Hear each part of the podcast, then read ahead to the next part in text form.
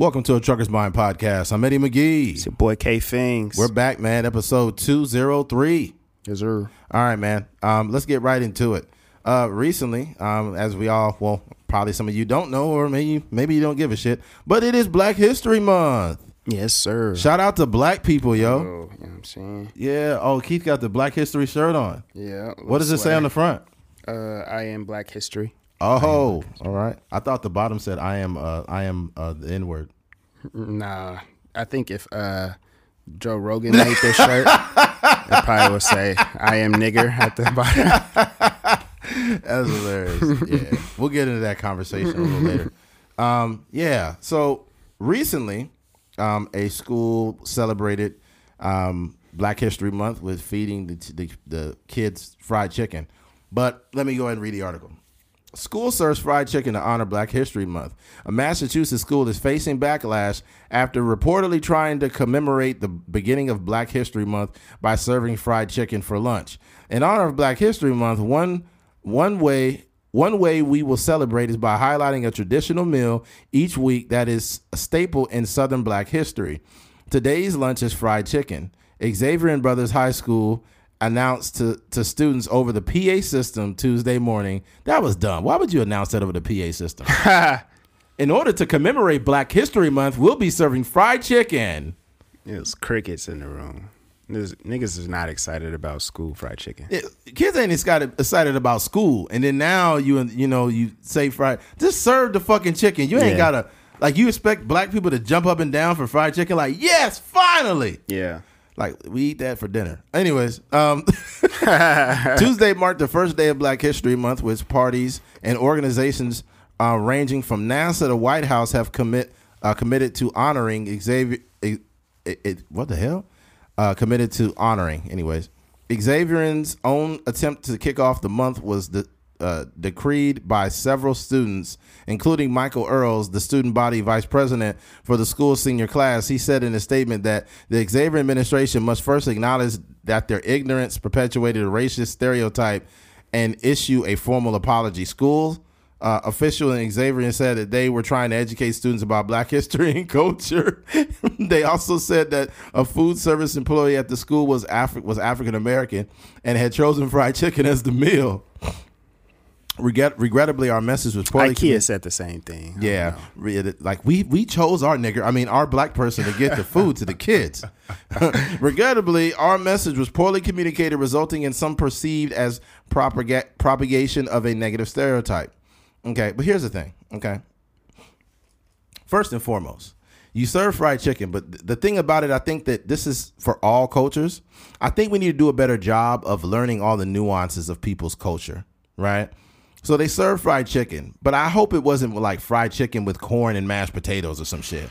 Mm-hmm. Like it, like, and we as black people too, we need to stop running away from the fact that fried chicken is a part of soul food. If if we want to talk about what's what, fried chicken is the president of soul food. Mm-hmm. It is the fucking president of soul food. Second is like probably collard greens, and the third is like probably cornbread. Mm-hmm. Right? So we need to stop running away from it. And yes, it's been used as a racial stereotype against black people, and it's just because motherfuckers was racist. But truth be told, fried chicken is a strong part of soul food. It really is. The same way in other cultures, like you know, lasagna and ravioli and spaghetti, that's Italian shit, man. When it comes to Mexicans, it's tacos and albonigas and soap and uh, not sopas, but um, freaking uh, uh, menudo and and uh, what's the other one? Uh, uh, fideo and all of that. That's all Mexican stuff. But I think black culture has they, they've created like a negative connotation with fried chicken, and then they use the whole watermelon fried chicken, and it's very racist. So I think that's why so many black people are sensitive to it. But with me, if you make me fried chicken, I'll eat it. I I personally don't want no white person bringing me fried chicken off the strength of Black History Month. Like, yeah, it's just especially if you're announcing it over the the intercom.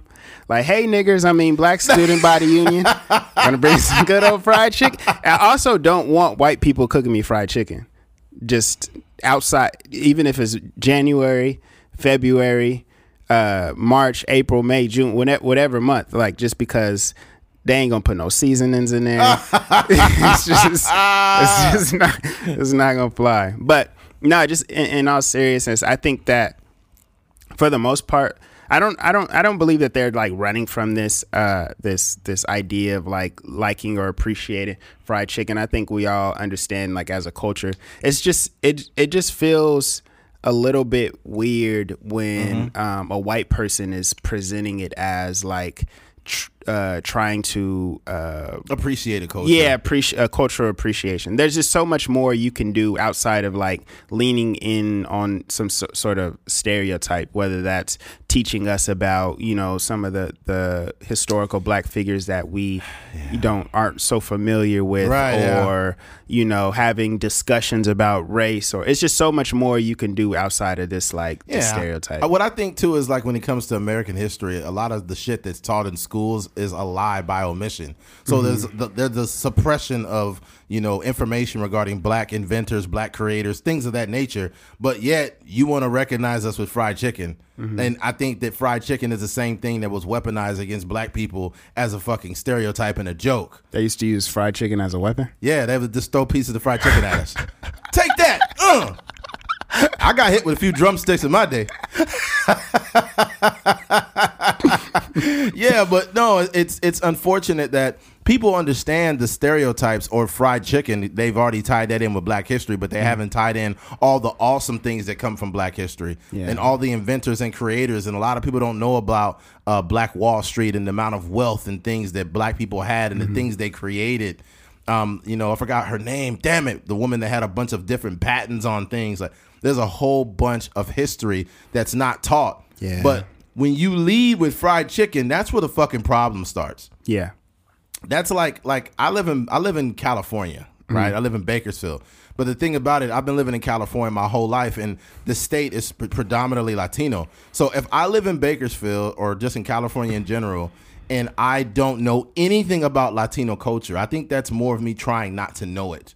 Mm-hmm. You know what I mean? Mm-hmm. Like it, it's more of me trying not to know it than me actually. Oh, I have no idea. And I think that a lot of people have purposely tried to not learn the history of Black people for a very long time. Yeah, know- I mean, you because you appreciate the present, right? Right, you right. can appreciate Jordans. You can appreciate Tiger Woods. You can appreciate, you know, all the different athletes in hip hop, the Little Waynes, the Jay Z's. Right. But it's like, you know, from a historical standpoint, you're almost being ignorant to, you know, what's going on. Yeah, but, e- but- but even the historical fit, like Martin Luther King, is probably the biggest civil rights leader, Mm-hmm. ev- you know, ever.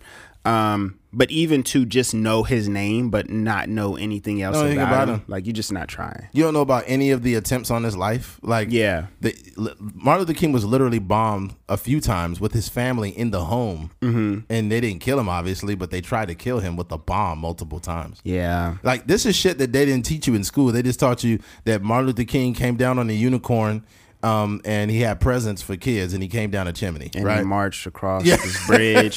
yeah. yeah, that's what that's that's what you learn about He Martin gave Luther a really good speech. yeah, he gave he a was really sweating. Yeah, he was sweating. A lot of people don't know that Martin Luther King had a white girlfriend too. A lot of people don't know that. Yeah. Yeah, people be like, "What?" Like, there's so many things that people don't know about this this our historical leaders in general, Mm-hmm. and then it's just unfortunate when you leave with fried chicken. I honestly, I'm not running away from it.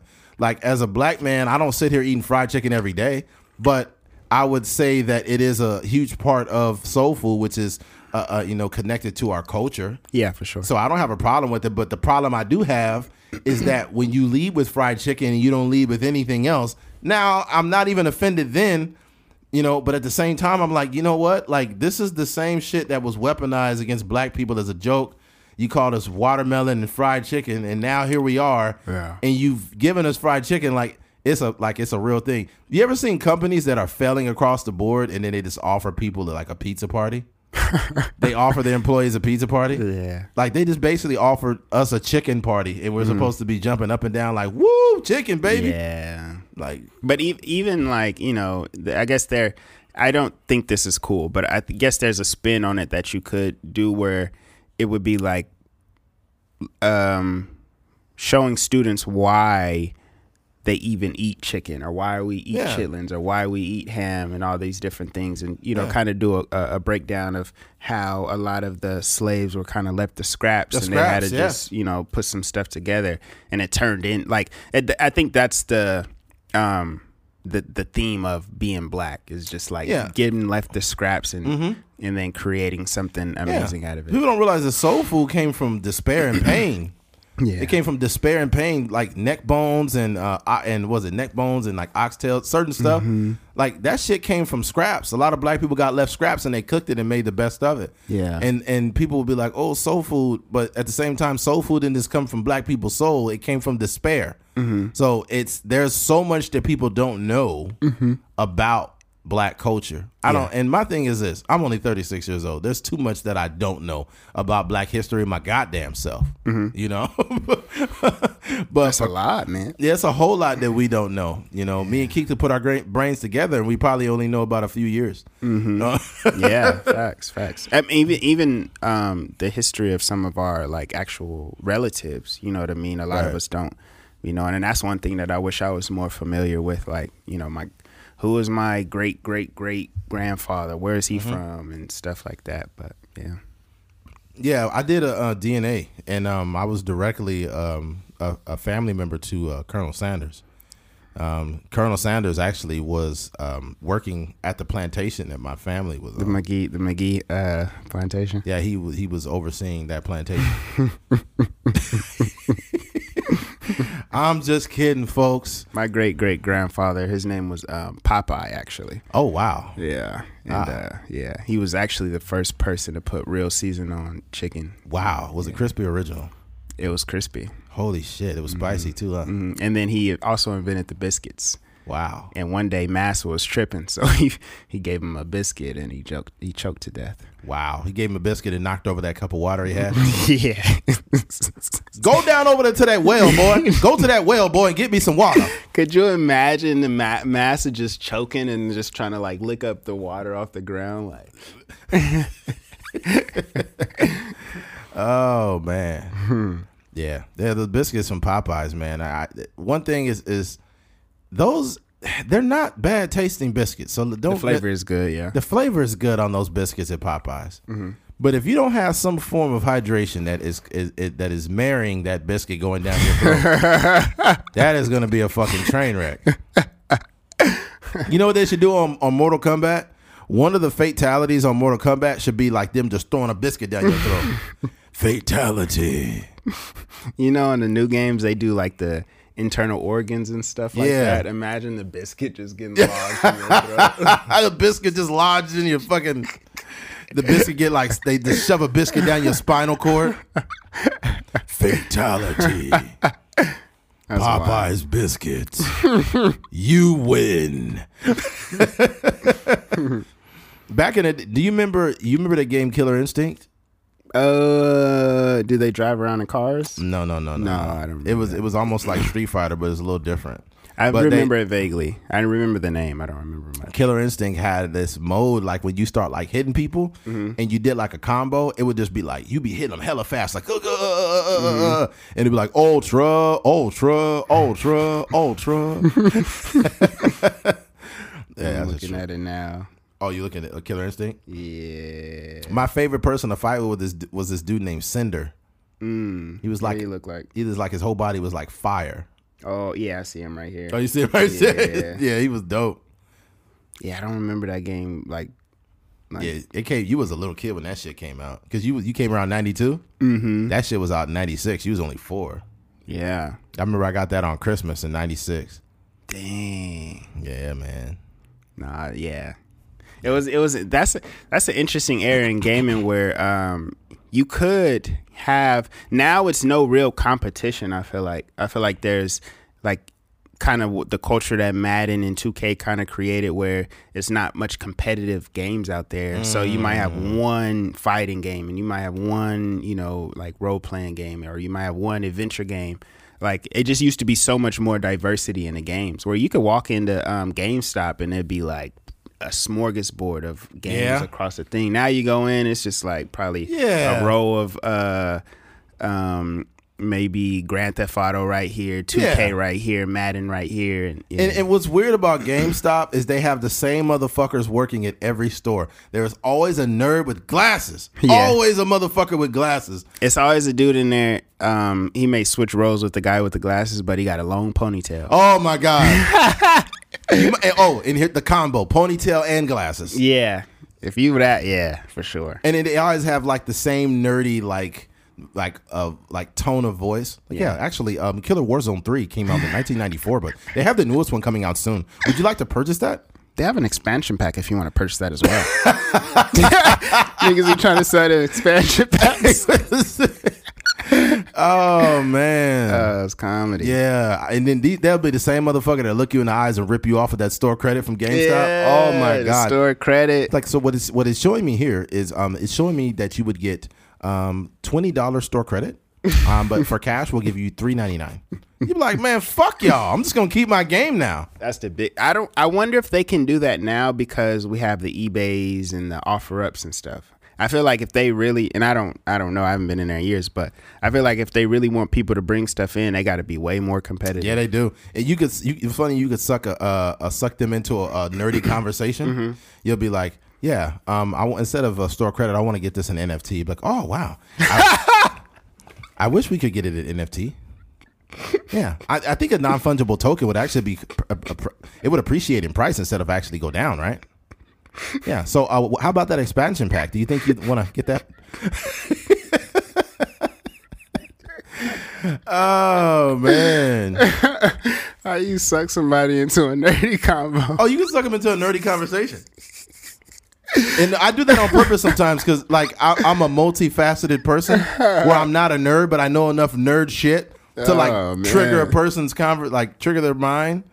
You'd be like, hey man, uh, so you, how about that Zelda? Oh yeah, Zelda, definitely. I remember that. That was when that came out, and uh, yeah, I still have the uh, action figures from that. That was, and they'll be older than me. They'll be like fucking 41 working at GameStop. That's hilarious. Like, dude, how do you? They main- just trying to ring you up, and you hit him with the NFTs, and it's over. It's over. It's Th- thirty minutes of non fungible tokens. Like, oh, I was in the metaverse last night. I got a meta wife actually. yeah, my wife's on meta on uh, metaverse. I'm like, oh, so oh, is this your real wife? No, no, no. I met her on uh, the metaverse last night. Her name is Gabriella. She's really nice, really nice girl. I think we're gonna get married. You'd be like, nigga, you need to get out and meet real women, motherfucker. That's hilarious. they have the um. There was these uh, you know the the anime Naruto. Yeah, I heard of it. They had uh, I um, there's this company that makes like uh like these 3D. You know, like I got the Steph Curry shoe. yes. for the NFT. There's another company that does like um anime characters and they were selling like NFTs of the, like the Oh, anime wow. characters. Yeah. They came out like January, the first week of January or something like that. They have a um, NFT or excuse me. yeah. Uh, they basically people are buying homes through the metaverse. I sent I think I sent you that link. That's fucking crazy. And it's making the home buying process. He said this is the future of the home buying process. You skip all the, you know, the um, qualifications and all of that and you can literally get a home through the metaverse. Yeah, I have a uh I have some virtual real estate. Wow. It's fucking nut- The no, prices of it are going I'm talking crazy. about real real estate. I'm talking about actual real estate. And it's being bought through the metaverse. Yeah, it's the same thing. Really? Mm-hmm. Oh wow. Yeah, it's just like a. It's not. Well, the metaverse is just. You can't really quantify the metaverse, you know, outside of the name that Mark Zuckerberg probably Mark uh. Zuckerberg. Yeah, but yeah, it's it's all just like this virtual this virtual space. Yeah. It's it's pretty like the prices on there. Um, I'm curious to see where it goes because I bought I have like three three homes on there. Um, but when I originally bought the stuff on there, the prices were much lower. But now they're like you can't you you can't even get in without you might have to spend What, thirteen hundred? yeah if you want a decent property you might have to spend like a few thousand dollars on there. Wow. Yeah, so it's going up every day. It's the more information that goes out, the more people are buying properties and stuff. Oh wow. Yeah. That's nuts. All right, switching gears. um, recently, um, comedian T.K. Kirkland made a statement on um, Breakfast Club that I really I didn't agree with at all, but I'll give some context. Basically, he said that a man shouldn't even be having sex unless he has twenty five thousand dollars in his bank account. And I, and and the the point he was trying to make, I'll even give this more context context, but he was saying like like almost like a man's focus should be his security and then he should be able to have sex. But the number he gave, I totally disagree with. Uh-huh. Like the average American, see the, problem with people that are wildly successful um, is they tend to make statements that don't apply to the regular to the average like American person. Um, you're saying that like a man should have twenty Now I'm going to give you a story about myself, and I've already mentioned this on the podcast before. this is many- Story time with Eddie McGee. Story time, pussy time. Um, there was many. I'm getting to it, Keith. Okay, stop cutting me off. All right. Many years ago, I say this is at least fuck seven years, eight years ago, something like that. Um, yeah, probably about around eight years ago. There, I, I was wanting to really hook up with this chick, and it was just basically going to be a pussy appointment. But in order to, in order to have a young lady over and to for her to relax and stuff, and for you to have, have a good time, you have to spend a little bit of money. So you know, buy a little alcohol, maybe some snacks or some food or whatever. And I was so fucking broke at that time, and this is before I was truck driving. I didn't have any money, mm-hmm. and I was like, "Fuck!" I'm, I'm scared because I don't want her over, and not for her not for her not to have like a you know a comfortable visit. Yeah. So I ended up having I had some speakers in my car, and I sold them, and I got I got a okay money for it. I forgot what I got, probably like one hundred Where'd you s- you eighty sold five it on dollars. This on the or no, this on the street. Sold it for one hundred eighty five dollars to somebody to one of my speakers. Mm-hmm. Sold them that, and I literally had to sell my speakers just to have money to hang out, just to get laid. And I didn't really have money. You shouldn't be having sex, Eddie. Yeah, but here's the thing. This is I'm getting into it. My pockets were empty, but my nuts was too. Okay? Just because you're not doing the greatest in life doesn't mean you don't deserve to have sex. That's a stupid fucking statement. Right? But my thing is is is I had I had intentions of being better and doing more. So mm-hmm. I wasn't some loser that was out here fucking and not doing anything. Mm-hmm. But I'm just giving a real life account. Like I'm not too embarrassed to admit that I was broke and I had to sell speakers just to get laid. Mm-hmm. You know what I mean? And and it's it's embarrassing, but it's true. And there's other people who have embarrassing stories like that.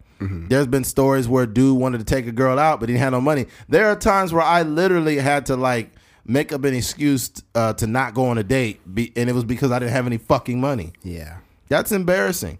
But I, I think that that number he had, dude, that's just too much. It's too. The average person, even me now, I don't have twenty five thousand dollars in my account. I, I don't. Okay. Um, I'm not broke, but I ain't got twenty five k in my savings. I Yeah. don't. Um, also, the average person in America lives paycheck to paycheck, and not only that, they don't have enough money for a five hundred dollar emergency. So I think when you make statements like this, you need to also realize what's going on in the real world. Like most people, inflation is kicking their fucking ass. Um, the the amount of money. There are some people that work two jobs and they still broke. Yeah. That's fucked up. But that's a but you mean to tell me that those people don't deserve some sexual healing? Yeah. You mean to tell me? And by the way, he talked about men, so we're not gonna talk about women that's broke out here. That's getting that women will be in the middle of a whole phase and I have no money and just be getting dick. But ain't nobody talking about women. Mm-hmm. You know, I'm sure there's plenty of broke girls in college, mm-hmm. and they go to the bar and they get let into the bar for free, and they get free drinks. They have not spent five. They probably went into that club. They had fifteen or twenty dollars, but they didn't have to buy a drink because a dude bought them drinks. They didn't have to do nothing. But with men, I, he I guess he had that opinion about us. So mhm. Yeah. Ima- imagine your money being in a stock market and you got like twenty four thousand nine hundred and ninety nine dollars and it's just going up and down and you gotta and you in the middle of foreplay but you're like dang I can't even smack her down until this mug go over twenty five thousand dollars like just how much stress that would be on on you as an individual yeah, but um, but I think that what TK Kirkland's saying, not not literally what he's saying, but the idea of what he's saying is uh, is is is okay with me. Um, I think there are a lot of people, uh, a lot of guys, a lot of women out here that, um, but he's talking about guys, but that are um, focused on the wrong things. Yeah. So it's guys that are in every woman's DMs. There's guys that are um, hollering at every girl. They're going out every single weekend. Like they're just exhausting, you know, the majority of their free time trying to have sexual encounters with various women. Um, but I guess the idea is like if we, if the it takes it takes a lot of effort to to communicate with with women, especially if you're trying to like smash these women it takes a lot of effort to you know be consistent with uh, you know the communication, setting up dates. You know, obviously, and you can't really you can't really have. I don't know if too maybe when you're young and you're in high school you could probably like have sexual encounters without having no money at all. Yeah. You know, you having sex and you know, especially at BHS, niggas getting head in the Yeah, that's different. on the third floor and Yeah. you know you might be having sex outside after a football all kind of like crazy wild stuff Yeah. but when you're an adult you need you got to pay rent Yeah. you got to drive somewhere you might have to go out to eat Yep. uh, you might have to go to the movies all these things co- cost a lot of money so Mm-hmm. um, essentially i think what he's what he's trying to say outside of the $25000 number The focus. is yeah you got you just got to focus on yourself and once you focus on yourself i think all these other things will start to fall in place Yeah. and you'll have the ability you know to do more things like say you do want to we were talking about uh Tahoe Joe's Oh, and yeah. how you know you, that's like the you know the upper echelon That's a girlfriend spot. yeah, exactly. Like you know, or you know, if you are courting somebody, you might Mm-hmm. you know have the the money to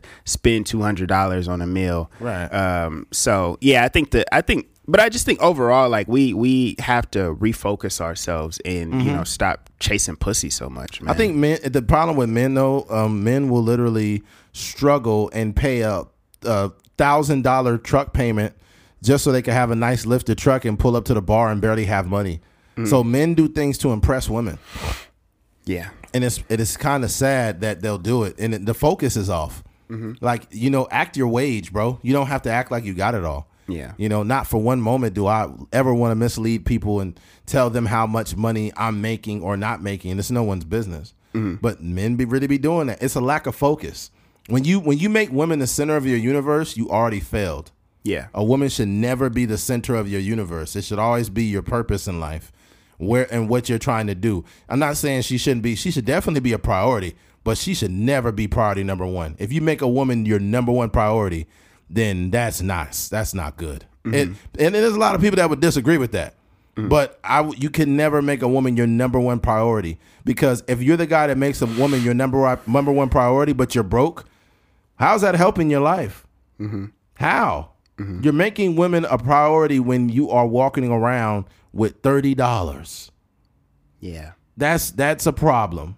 Because what happens is you're gonna spend that last thirty dollars on you know trying to impress a woman in some Yeah. capacity. Yep. Yeah, and, and you just that's it's a waste of time. Now, like what I will say too is what's bad is when celebrities or people make these statements that have a lot of money. This is what it sounds like, Keith.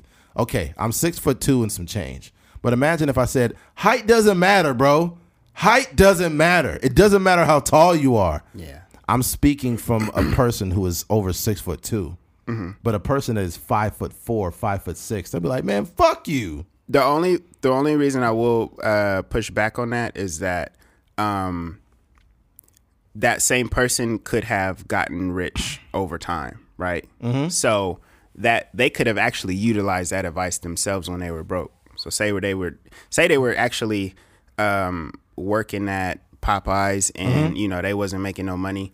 Um, and then they was also trying to chase women women each and every day. And then they was like, man, I'm not he made a, a pact to himself. I'm not chasing no more women or I'm not having sex until I have twenty five thousand dollars in the bank. So he do all the shows. He definitely touring didn't do that though. he touring. We don't know what he did, but I'm saying like if that's the idea that he had, like you know, he goes on tour and he's like, okay, after I have twenty five thousand in my bank, like you know, then I could you know start talking to women. I just think it's a bullshit. It's a fucking bullshit statement. The reason why I use that height thing is because I'm speaking from an elitist stance. If I'm Drake and I say money don't matter and I'm worth hundreds of millions of dollars, mm-hmm. right?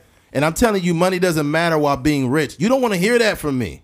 yeah, That's all I'm saying. It's just like somebody saying like it doesn't matter what you look like or this. In the real world, we know that people like attractive people. yeah, So if you, it doesn't matter what you look like, it doesn't matter this this this doesn't matter. In the real world, we know how people really are, bro. some people believe that though. I That- think you can me- believe it. It's fine. you could believe it, but we know how people's minds really work, though. But That's- I'm saying you're you're generalizing people, but I'm saying there are some people that can look at Drake or even J. Cole when he has a song called Love Yours. Yeah. Mm-hmm. And they listen to that and they consume it and they may be broke and they may not ever experience what Yeah. real wealth is, but they may believe that. It doesn't not because J. Cole is a millionaire, I don't think it Mm-hmm. discredits that person um, because they're making a statement from an elitist standpoint. Yeah, but I don't think I don't think I'm not generalizing the whole population, but there is a massive amount of people that like attractive people. Yeah. That's what I'm saying, and that's a fact. Like if we want to talk about what gen- general attraction is, yeah. If you got an eyeball hanging out your fucking eye socket and you like looks don't matter, well, good luck, motherfucker. Okay. Yeah. good fucking luck. You know, I, I just I think that sometimes when people speak in extremes, they need to realize what they're talking about. Let's say me and you are still we're sitting here, except we're sitting in a bigger studio, and it's four or five years from now, and I'm worth thirty million, you're worth whatever millions worth of dollars. I'm pretty sure I'll be richer than you, so I say probably about a I'll be, probably be worth about a hundred. Keith will be worth about seventy five million. Um, now. now, now, when we're making that much money and we say, bro, it doesn't matter if you're broke. Money doesn't matter. Money doesn't matter. I would need to give context behind it. Yeah. And I feel like it's important as a like some people. There are some people that uh, that have so much success that it skews the their worldview, and that's the problem that I have is when people have success, it will skew the way they even talk or think. And it's like, bro, can you sit down for five minutes and realize that's not how the real world works? If I got 150 million dollars in the next few years, I'll say, hey, I'm blessed, I'm thankful, but yes, you do need to make more money. Yes, it is difficult being poor. Yes, I've struggled. Yes, it's tough.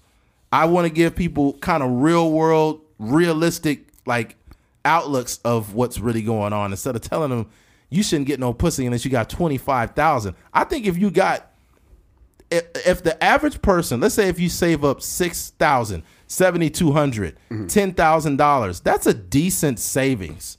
Yeah. That's a decent savings, I would say. Is it a lot of money? Fuck no. But it's a decent savings. But can you can you say that the average person has 10,000 in savings? No. Yeah. I mean, I think I, I, I don't I don't necessarily I don't know. I don't dis- disagree with the amount. I think that it's just it's I don't even think it's supposed to be taken literally.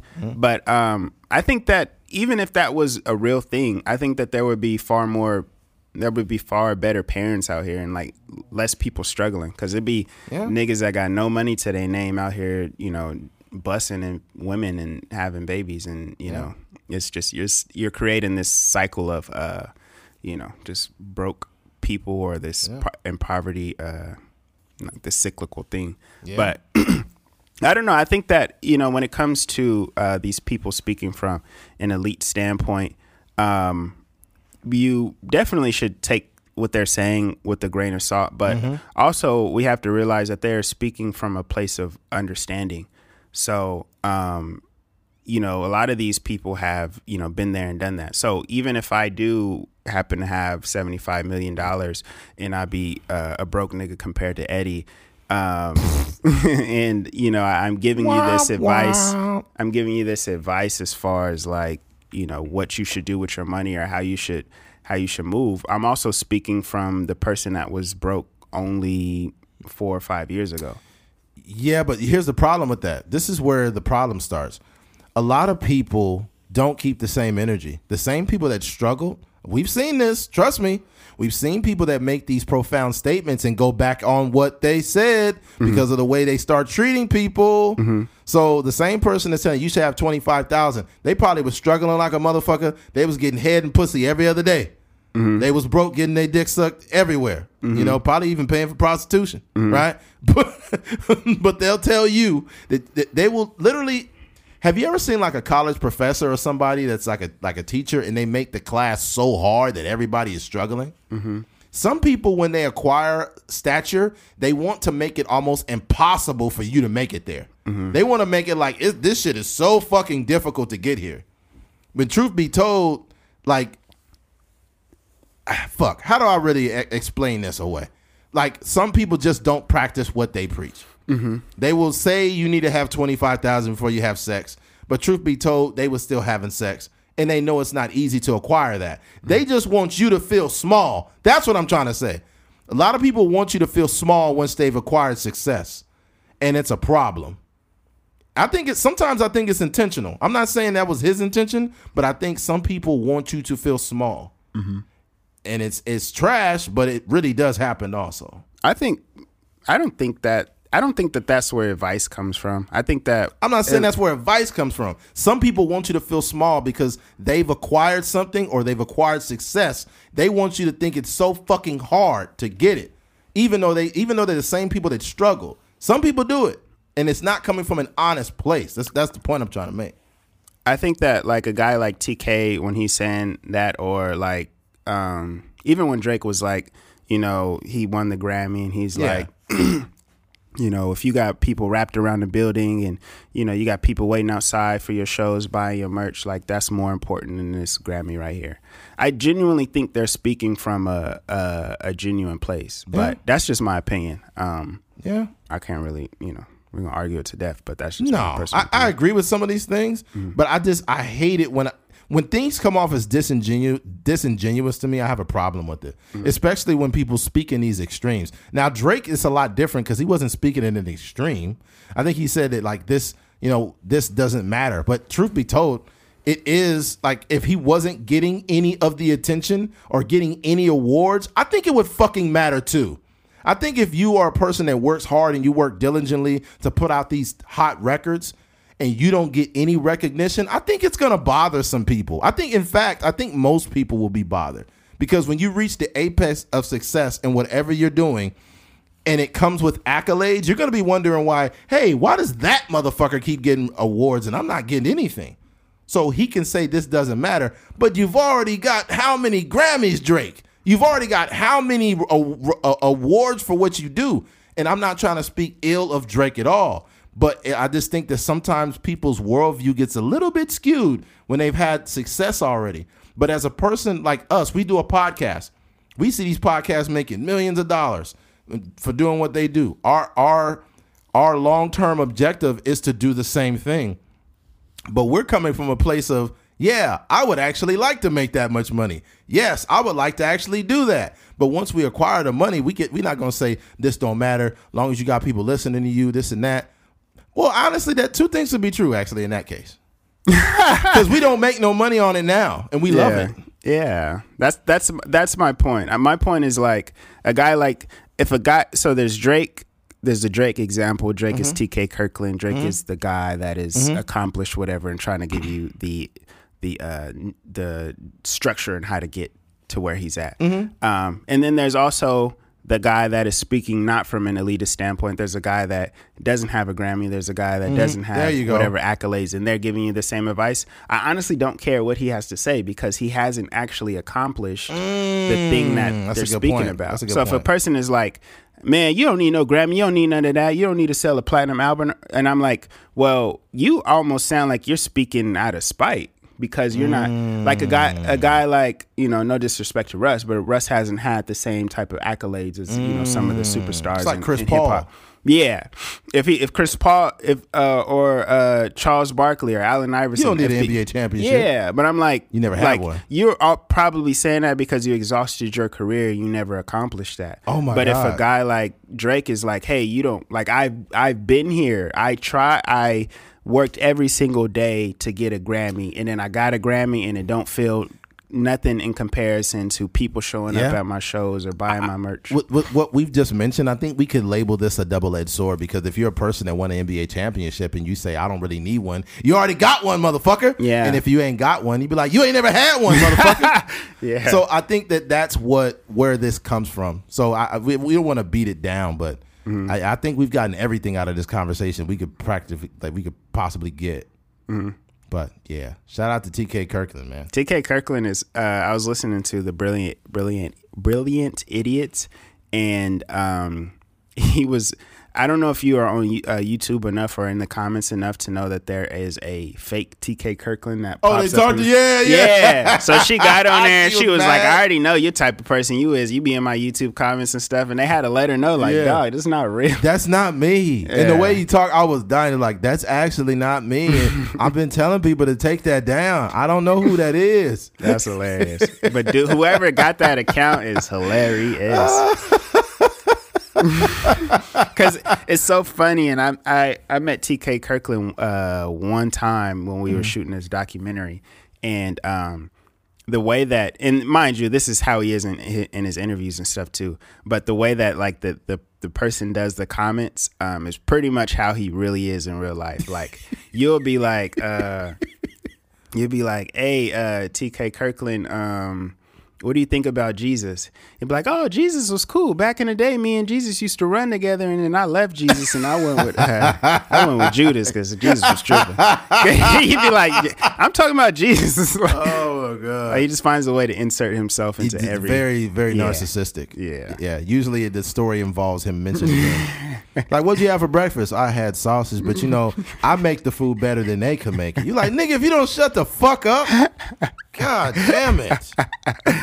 yeah. You know me, I'm the type of person that during a conversation, I, I can do it respectfully. If I'm having a conversation with TK Kirkland, I'll be like, TK, I think it's kind of interesting how you find a way to make everything relative to you. about it. So You you tend to you tend to do that like he's like well actually I don't I think that me personally I'm like see you doing it right now you're doing it again TK Yeah. that that that podcast was funny because you could tell like TK was extremely composed, but the women had a lot of energy towards They like, did. Yeah, a lot of Well- the stuff he was saying.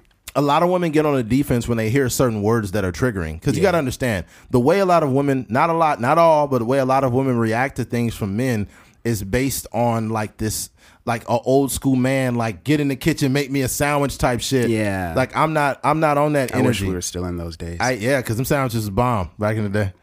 Y'all, women sure do know how to make a good sandwich back in that day. What happened to women? No, I'm playing. Um, no, but I, I think with, with him because he's 61 years old, certain things he says, he was like, "See, right there, I could get mad because you spoke out of turn, but I didn't." And I and they was like, "What do you mean speak out of turn?" yeah, that was getting real. They got super Yeah. defensive about it. Um, but the thing about it, what what they need to understand, it's just like a old, let's say, an old white man says, um, "Yeah, there's some really good color folks out there in Bakersfield, right?" I'm not gonna get offended by an old, uh, elderly white man that calls black people colored. You know why? Because his echo chamber or his bubble is his truth and his his reality. And me being cognizant of his time period, I'm not trying to say what he's saying is okay, but I know what he's about, so I'm not gonna get offended. But what women do is they get super defensive when a man is 61. Now here's the difference. I'm 36. If I talk to a woman like that and say you talking out of turn, I think that you being super angry at me, I think it's valid. I think it's a valid response. But a 61 year old man, you need to understand that this man is old enough to be your father. But and he comes from a totally different time period where that was not an issue. I think that in that moment, um, the, the idea of talking out of turn is kind of like, I, I mean, we understand the ramifications of that, Mm-hmm. you know, as far as like even a child speaking out of turn, or, you know, maybe Mm-hmm. back in the day, if men were talking, a woman, you know, she got to say, excuse me before she sp- speak or something like that. But in that conversation, they were like cutting each other off constantly. Yes, And I think the whole speaking out of turn maybe could get lost in the sauce of Mm-hmm. just the the terminology he was using, but they weren't letting him finish his They sentence of weren't. They weren't. They were cutting him off. Yeah. they weren't. So I think that he may have used the wrong like bit to them because Mm-hmm. they live there. She Wheezy is only thirty, and uh, the uh, uh, what's I forgot her name. Um, Nyla. Nyla is only 26. Mm-hmm. So you got two young women that live in a totally different world than you do. Yeah. You know, And Um, Nyla is a woman in a more probably predominantly male Mm-hmm. industry, so she may feel slighted sometimes. And Yeah. mm-hmm. Y- You know how many times a lot of men in, in spaces that are older say things that ain't right, like every other word. Yeah, the bitch did this, and the bitch went over there, then the bitch. and it's like, bro, that's why I don't call women bitches. Mm-hmm. You know, I don't do that. So the thing about it is, like, me and Keith come from a, we, we've, I'm not gonna, I don't know how to really explain it, but we understand the endless nuances of how to speak and what to say. For example, if I'm talking to a woman and she's yelling at me like, "Why are you doing it?" I'm like, "Hey, hey, hey, I'm talking to you. Let's talk. Yeah. Let's talk. We don't gotta yell. I'm not a threat. Let's let's talk. Yeah. Okay, let's mm-hmm. talk." And then I think she's more likely to bring her tone down, and if she doesn't, then I'm gonna walk away. Good luck. I'm just saying what I would do. Yeah. Say, hey, look, I'm not, I'm not going against you. Let's, Yeah. let's talk. Let's talk. Yeah. Let's talk. And the thing about it is, is, is, is women will, women will take any small thing that you say and try to use it against you when they're mad because it's only confirming their bias against you in that moment. Mm-hmm. So, for example, if you say, hey, hey, let's just talk like adults. You saying I'm not an adult? Oh you saying, oh my, you saying I can't talk like an adult? Is it a problem? And they start wiggling their body like this. Uh, you saying I'm not an adult? I'm Titties like, bouncing everywhere. titties everywhere. I'm like, your titties look good, but you mad. You need, you need to calm down. You got okay? mad titties. Your titties is mad right now. A lot of anger in them titties. You, that's what academics. I'm calling the cops, huh? That's what academics. That fake tweet that came out. about Oh my God, Yeah, yeah. titties. But it was about a, ba- bad baby, but she was only like 16 at the Bad time, but it was a fake account. Or no, he got hacked. He Mm. got hacked, and he said, "Dang, but she got some mad titties for six to 16 year olds." That's wild. That was hilarious, yo. But um, yeah, uh, yeah. I, I I don't believe in yelling. I believe in conversations. Yeah. Yeah, because it's like I think what happens is is, and this is not just women, but like as a man, if a woman's yelling at you, yelling like furiously angry, you have to breathe, take a breath, and talk to her calmly.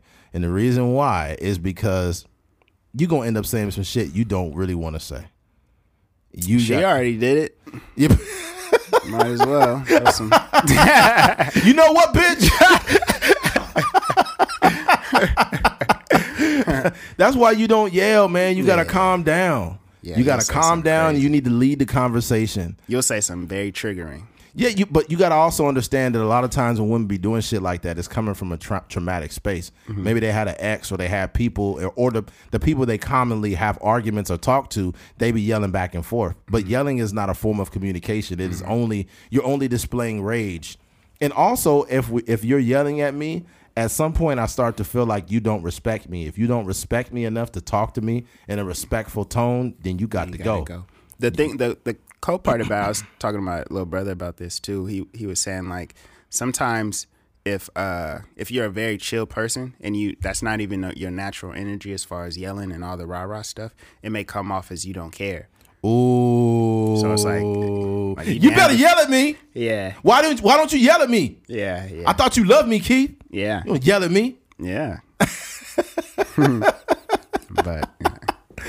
Oh man, imagine if you imagine if you just like a really laid back, quiet dude, and you having sex, and she's like, "Yell! For, oh my god, just please yell at me, yell at me, like roar, roar." I'm so mad at you. Why are you whispering in my ear? I told you to yell at me. That's crazy. I think I think I don't believe this for all women, but I believe there are some women that genuinely believe that arguments are healthy for relationships. yeah, They really believe that. that's. I mean, I've heard that before. Yeah. It's not arguments are not healthy at all. When you uh, discussions are healthy, yeah. not arguments. And and arguments are people yelling and what happens ultimately is if it goes there, you're just trying to one up the person and offend them. Yeah. And then in that moment, I don't think it's cool to come back later and say, I'm sorry, I didn't mean it. Yes, you did. Yeah, you can't come back. That you know. that the, the next that- day. Yeah, that thought thought about it. Yeah, that thought in your mind that you told me has been lingering in your mind for a while, Mm-hmm. and you unpacked it on me in a moment of rage, which means it's been there for a while. yeah. If okay, there are two ways you know somebody is telling you the dead truth and how they feel about you. One of them is when they are in a moment of rage and you're, they're yelling and screaming at you, or when they're intoxicated. Mm-hmm. If a person's intoxicated, they'd be saying wild shit like, "You know what? Like, I should have broke up with you a long time ago, but like you're cool and I love you." But it's like, "Whoa, what's Yeah. going on?" And then and then you the next day you'd be like, "Do you know what you said to me?" They'd be like, mm-hmm. "No, I was really drunk." It's like, mm-hmm. "Oh no, no, no, no." Mm-hmm. Yo, yeah. ass, yo ass got to go. Yeah. What's that dude, Bubba Dub? You got to go. Trash. Trash. All right, switching gears. Um, Rihanna. This is one of the biggest stories as of recent. Rihanna is pregnant by rapper ASAP Rocky. Congratulations. Congratulations to, to Rihanna. Yeah. Shine bright like a diamond. Congratulations to ASAP Rocky too. Yeah. Mm-hmm. Shine bright like a diamond. We just we're gonna throw some auto tune on. I am pregnant. Oh, you got to throw it on there. I am pregnant by ASAP Rocky. yeah, shout out to them, man. They're both having their first child, which is very, yeah, that's that's very. That's, that's a dope. rare thing Yeah. today to you know two people in their 30, 33, I think to to be having their first child. which Yeah. is, you know. Yeah, but mm-hmm. both in their thirties, early thirties. She's 34, 33.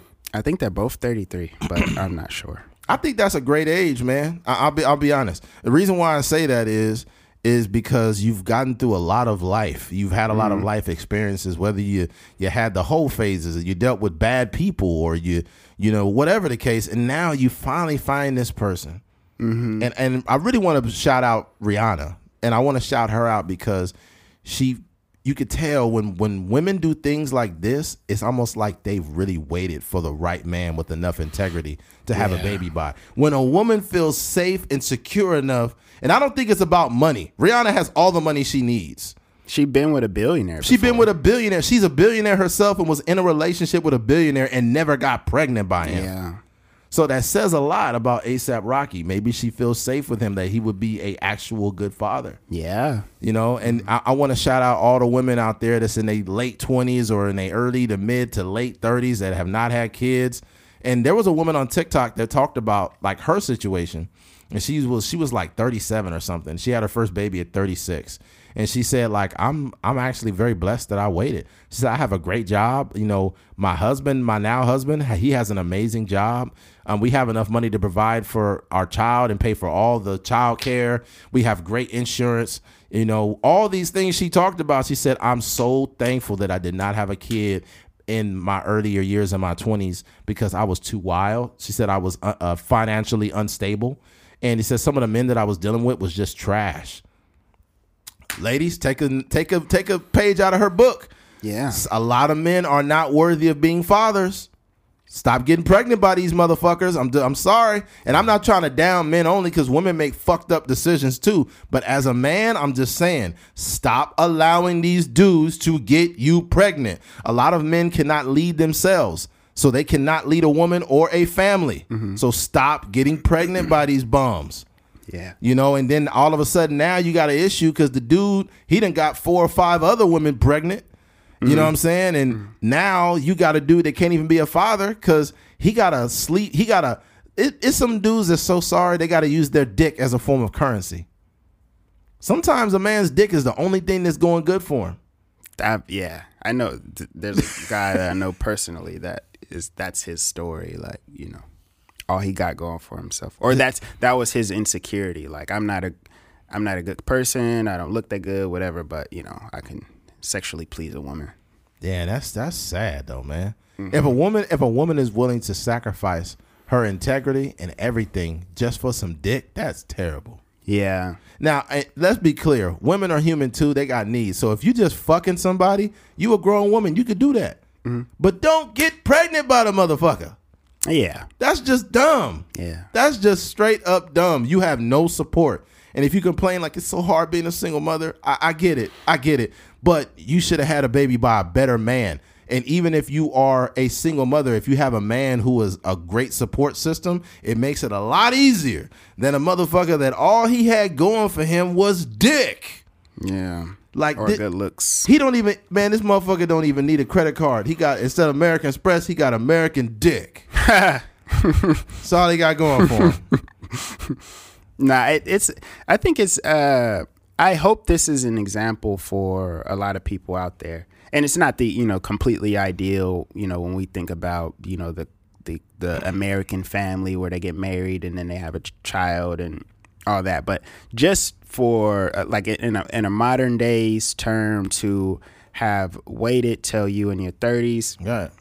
She done accomplished all she wants to out of life. Yep. ASAP Rocky has already been a uber successful, you know, hip hop artist and stuff like that. He's in the And it- fashion too. yeah, and they're both in a space in their life. And when you, I mean, you can't tell everything from the outside of Right. you know people's relationships.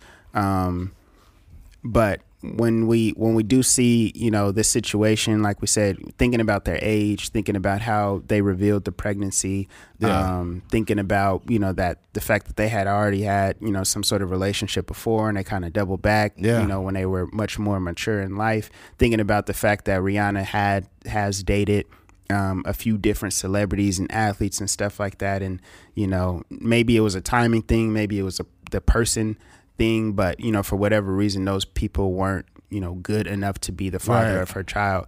So I just think like this is you know hopefully you know a lot of the young younger women out there that look up to her would um, take this as an example of you know taking your time to find that partner that you want to ha- actually have And, a and I heard some people saying some wild shit about ASAP Rocky, like, "Oh my God, why would she get pregnant by him? like, all he gonna do is treat her wrong and cheat on her. That's what all these men do." And it's like, first of all, stop using your life experience as everyone else's. Um, second of all, you don't know what can happen to a man. I've I've seen what you know how they, that that uh, I guess that um, not idiom or or term or whatever people use, like you can't turn a hoe into a housewife.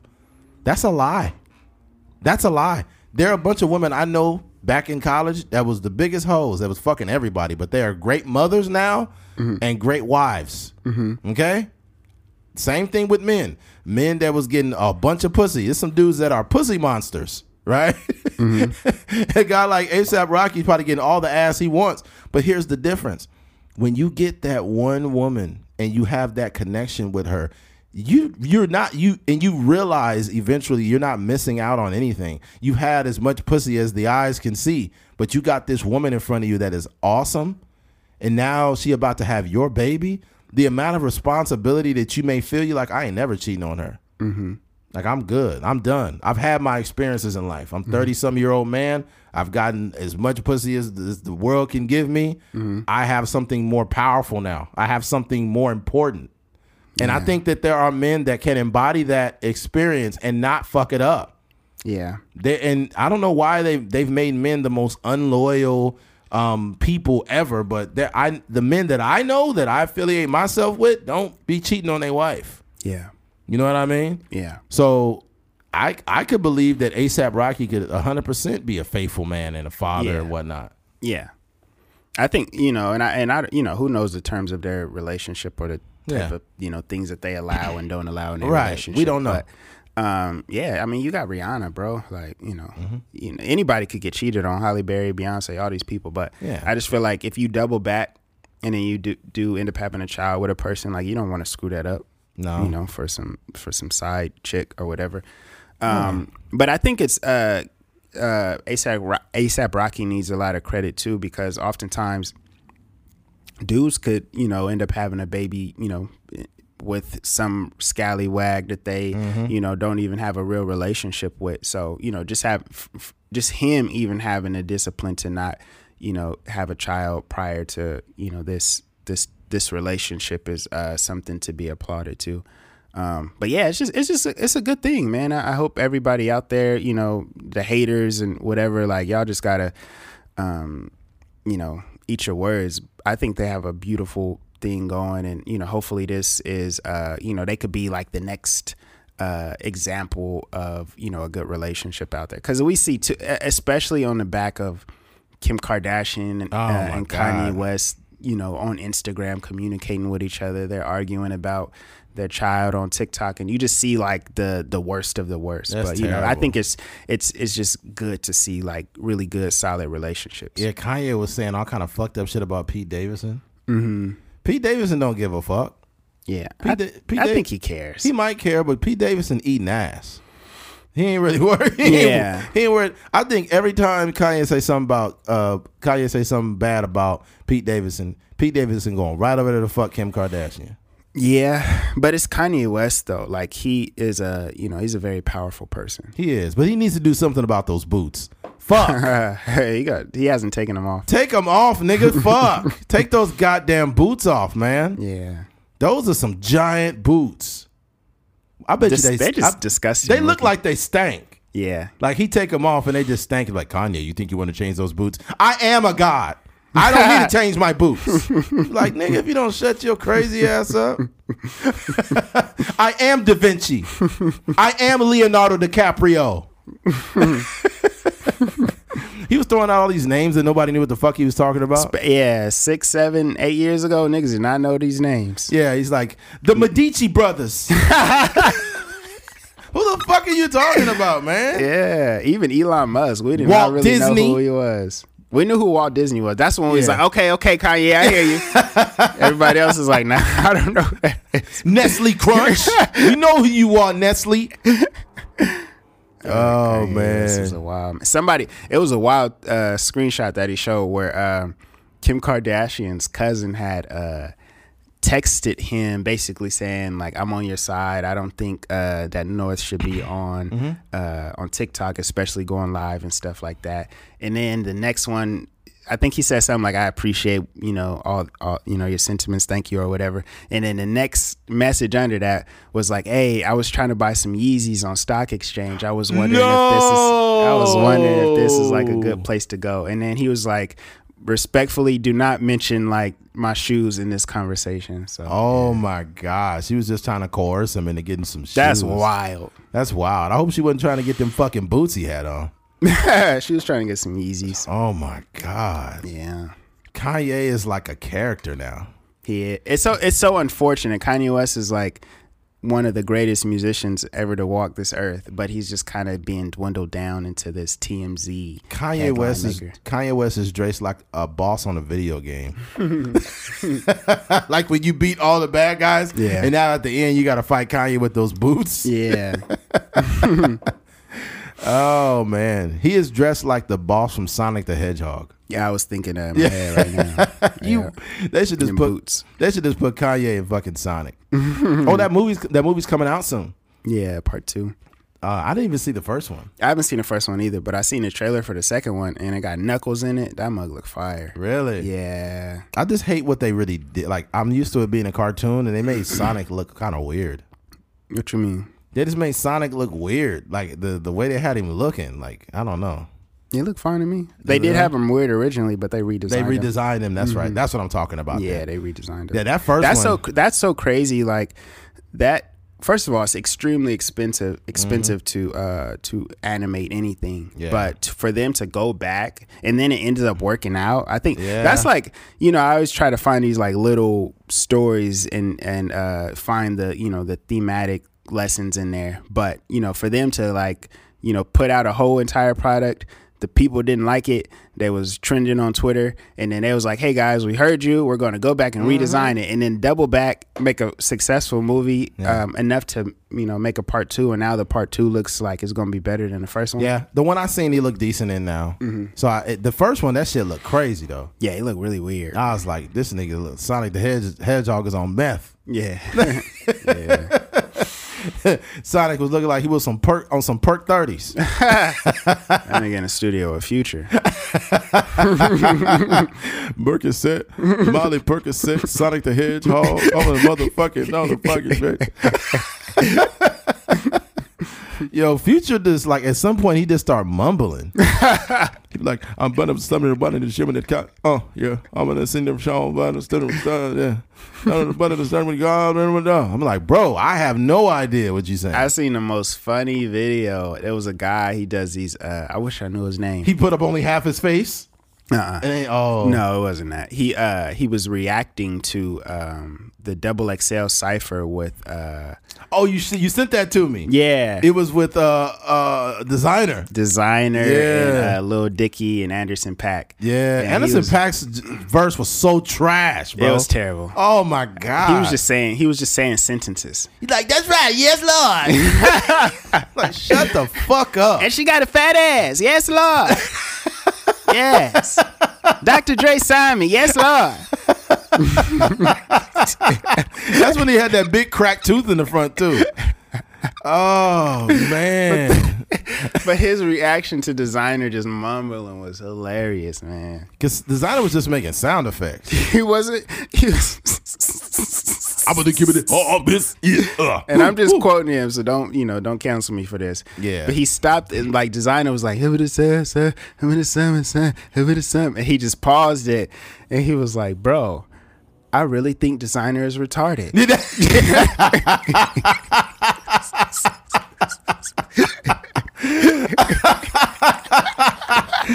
oh yeah, I remember that. That shit had me dying, bro. Because Desiigner be doing X, be like, Kia, Kia, Kia, Kia. I've never seen a human being do that. I don't even know how he makes that sound. Bro, the shit I see on TikTok be killing me. There's this dude I don't follow him, but like he basically posts like a, you know how you know how like Chinese food comes in that white box with the open lid. Mm-hmm. It's this dude that I guess he gets like Chinese food or whatever, and he like grabs the lid, like grabs it and he opens it up, and then he puts the camera towards his face and he like yells like right, and somebody was like, "This nigga ain't human."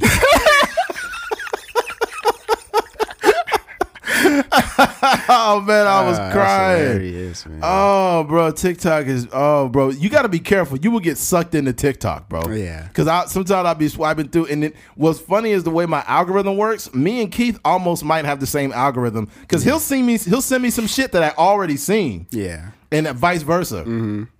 And uh, but with me, bro, I just be dying like scrolling through there, and it what's bad is when it's late and I'm supposed to be going to bed, and then each time I keep swiping, the next It's TikTok is funnier than the last one, Yeah. Whoever wrote the algorithm, I uh, I just want to give you a hug. bruh. Cause that mug be on point. Yeah, recently uh, you just sent me uh it was like because we, we don't follow like the the the like half naked thought uh freaking twerking people Mm-hmm. They pop up on the They- lives. Mm-hmm. they, pop up on the lives though and this girl i guess this girl was getting fucked on live but she like you can only see half her body you just hear like So a like her a, titties is just like you hear like a like a smacking noise Yeah. and it's real low and she's he like has some music eh, playing in the background. yeah, stuff like and and it's like, and then Keith had sent it to me, and, and but I was like, "What is this?" So I clicked on it, and it's a live video, and this girl's like, I guess she's in the process of bouncing or getting hit, and I'm just like, "Why is this shit on how here? is this even legal? How's this even legally on TikTok? They got to get this shit off of there." Yeah, it looked like if anybody knows the um, D'Angelo video where people assume that he was probably getting head during the video. Oh yeah, yeah, I was like, "Come on, man, that's ridiculous." yeah, that's wild. They got to fix that. Yeah, they got to get that shit out of there. All right, switching gears. Um, Fresh and Fit podcast. Um, I don't know how many of you guys are familiar with it, but it's basically a platform with these two guys that talk about, you know, um, it's two guys that that talk about the subject of women and wo- woman nature and all of these things, and talk about being an alpha male and the red pill theory or the manosphere, right? And here's the thing I, I don't totally discredit people, so I will say this. I feel like all of their information is not bad. I feel like a lot of it, um, a lot of what they talk about is, you know, uh, valuing yourself, or they talk about fitness, getting in shape, um, having value. But to me, a lot of their ideology is woman hate, though. I don't like that. I don't like it at all. It's very woman hatey. Woman Haiti. The, the reason why I say that is because the type of women they have on that platform are trash. They get a bunch of they get a bunch of women that's like on OnlyFans or strippers. They never get women with integrity to be on that platform. Mm-hmm. So we have to understand that although there are some women that are cutthroat that ain't no good, like when you have a platform that's pretty much designed to um to to to to have these low dwelling women on your platform, it's not really helping the young men that subscribe to you. And the thing about it, what what I get from them is this: what I get from Fresh and Fit podcast is they were men that were rejected a lot. That they probably got treated like shit by women, and now they have this platform, and they and they just be wilding. Because I've heard some shit they said, and I'm like, come on, this is not cool. Yeah, they mentioned that though. They mentioned that you know they weren't getting women, you know, at a certain point in their life. Mm-hmm. Mm-hmm. Yeah, and at the end of the day, what you need to understand though is like, even if you're not getting with women like that, like you need to work with the reality that women don't owe you shit, and that's cool. And if they're not fucking with you, cool. Just work on yourself, work on bettering yourself. And what you do is you give your shit, you give your shot, shot. You give your yourself a better chance at getting the woman you want when you stay focused on your life and bringing value to yourself. That's the that's the best advice that you can give. Now let's be very clear. Um, now for me, there have been times I've learned from pain. I've learned from women dogging me out, and I learned from being a simp and doing a, doing more for women than they did for me. And I've I've learned about women through many different ways, but I don't hate women because I know they're not all like that. But with this platform, I think it's doing a bad job because they're galvanizing the wrong men. They're galvanizing young men that um, are learning to hate women, and they're using these like these social platforms, and it's making men and women hate each other. Women are using like um, certain platforms and music and shit to hate men, and it's men hating. It's like a reaction to one another.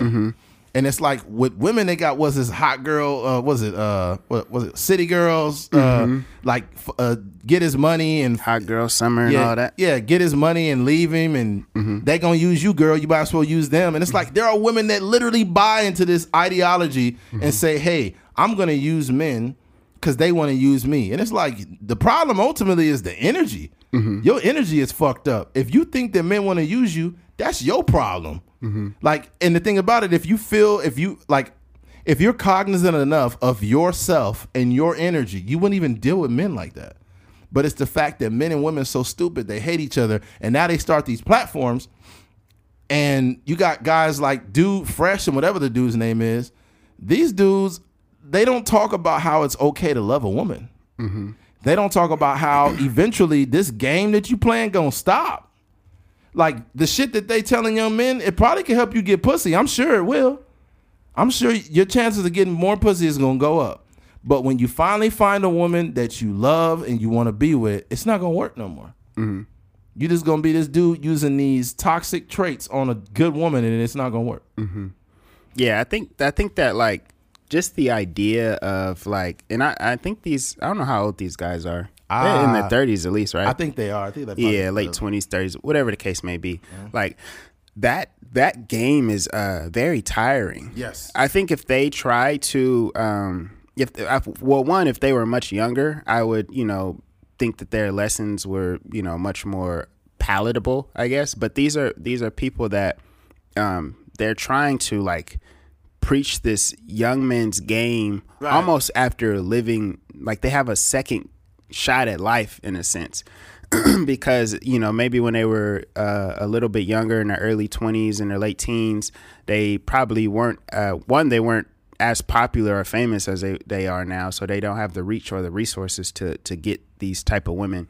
Um, and two it just it just didn't work out for them. So i think for them to be preaching this message and um, one is just kind of like it's just sick and i think that a message that that we speak about as far as like interacting with women or getting women is much more realistic and it's Right. much uh and it's just better for your your mental health um these are guys that are you know the way they even speak about women like you know um, I tell a woman exactly what I want.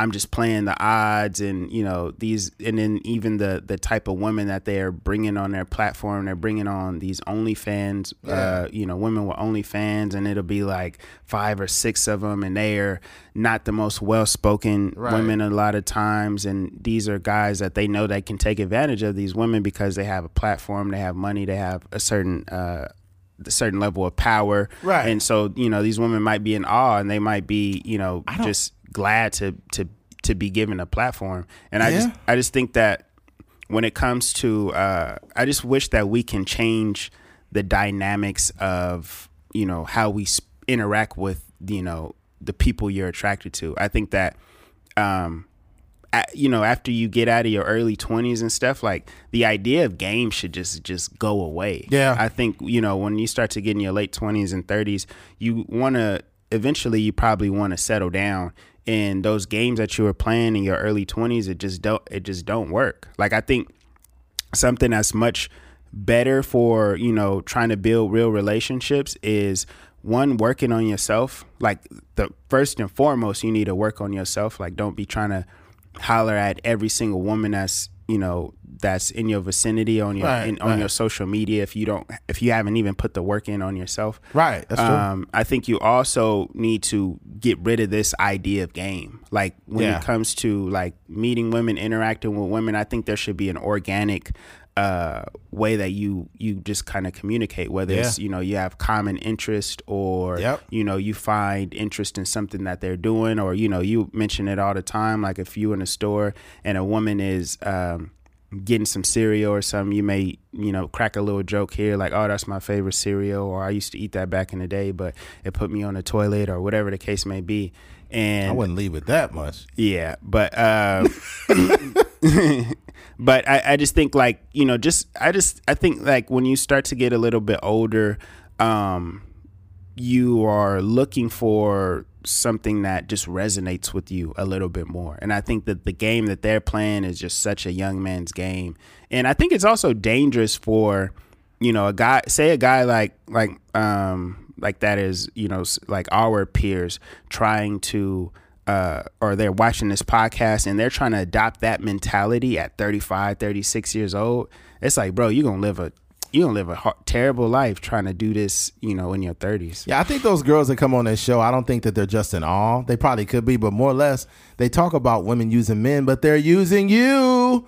Mm-hmm. They're just trying to bring more attention to their OnlyFans platform. Yeah. So it's like these women don't give a fuck about you talking bad about them. They making money off y'all. Mm-hmm. The- I'm what, sure there'll be people following them afterwards. what what they what what here's the thing. What they what I, I look at them as simps with power. That's all they is. Yeah. They basically simps with power. They are disgruntled simps. and I don't want to shit on Fresh and Fit, but I, I mean, there's a certain stuff that's just trash. The fact that they yell and scream into the uh, the microphone, calling women bitches and shit. I'm not with that, man. I ain't with that. Um, and also, what people don't realize is part of being a man or or having more value as a as, as a man is actually respecting women. Mm-hmm. And the reason why is because if you have value, uh, let me go ahead and backtrack real quick. Let's. I'll come back to this. But um, you talked about game earlier. Game is dead. You should not have game. You should have value. There's a difference. Value is the new game. If you're a person that's well spoken, you smell good, you got a nice smile, you know, whatever the case, you've worked on yourself, you make a decent amount of money. When you display interest in a woman and it's organic, like you mentioned at the store, right? Mm-hmm. If you see a woman at the store with some cereal or some shit or whatever she has, you'd be like, oh, that cereal is bomb. I just got that last week. When she doesn't engage with you in a conversation, she's very short ended, leave her alone. Move on. Mm-hmm. Right? She does not like you. I feel like it's more organic when I can try to be start a small conversation instead of saying, "Hey, I think you're beautiful. My name's Eddie." That's played out. Mm-hmm. That shit don't work no more. Mm-hmm. Women get women are overly validated in today's society. They wake up to good morning texts from dudes that don't even like them. They just want to fuck. That's wild. It's the truth. Women wake up to a bunch of good morning texts. They wake up to a bunch of inboxes in they in they thing. There was this dude that created a fake profile as a pretty girl. He created a fake profile and he had so many messages in his shit. He's like, "Oh my god, this is overwhelming." It was so many men that were in the inbox, and this is what a lot of women go through. And I just don't think that you walking up to a woman telling her she's beautiful is gonna work. That's just my opinion. Yeah. I don't do that. I don't the the the uh the uh the freaking um uh what do you call it? The uh compliments don't start coming until we you know I really have a reason to tell you something kind.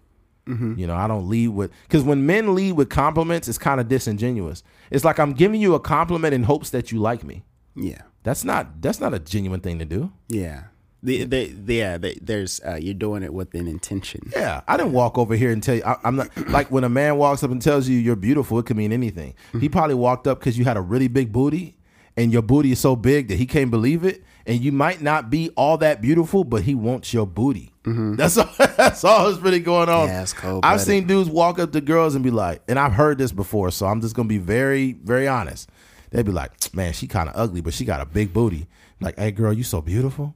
Yeah. And the girl's like, "Thank you, oh my god," mm-hmm. not knowing that this motherfucker just going over there because she got ass. Yeah. A fat ass will turn a five into a dime.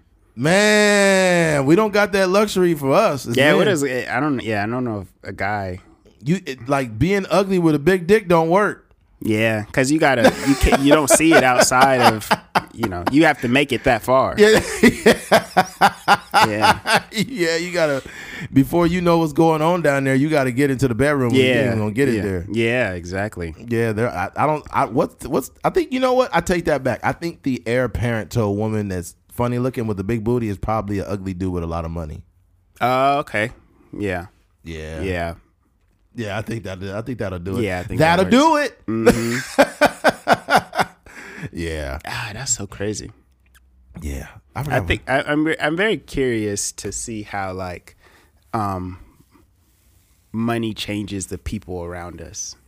You Yeah. know, not that I'm like hoping that we have these weird people coming around, but I'm, I'm just curious to know like you know what that what that feels like, like the cousins or the the amount of uh, women in the DMs and all this different stuff. I'm just curious to know like what that looks like.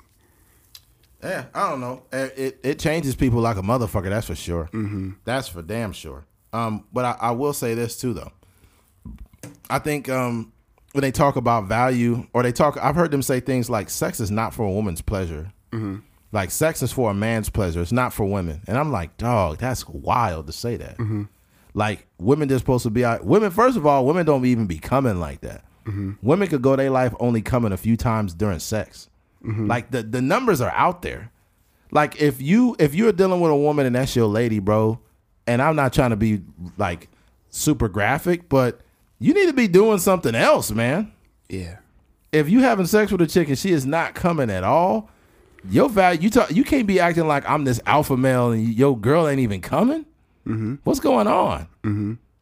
You ain't eating you ain't eating no types of pussy. DJ Khaled said, "Yeah, man, I don't do that." DJ Khaled is yeah. I don't Like, bro, wanna- you fat. So all you doing is probably busting off fast, and now you just lay there fat. yeah. Imagine that. Imagine having sex with DJ Khaled, and he fat, and he ain't eating no pussy. and he probably busts busting probably two minutes. We the best, and lay his fat ass down. Better go eat some pussy, man. Stop playing around. Because the thing about it is, is like, like if you understand the science behind women's bodies, you know that a lot of them don't come through, you know, um, they don't come through just sex. DJ Khaled also has a poor diet. Yeah. So, I mean, eating pussy can't be no worse than the food you be consuming.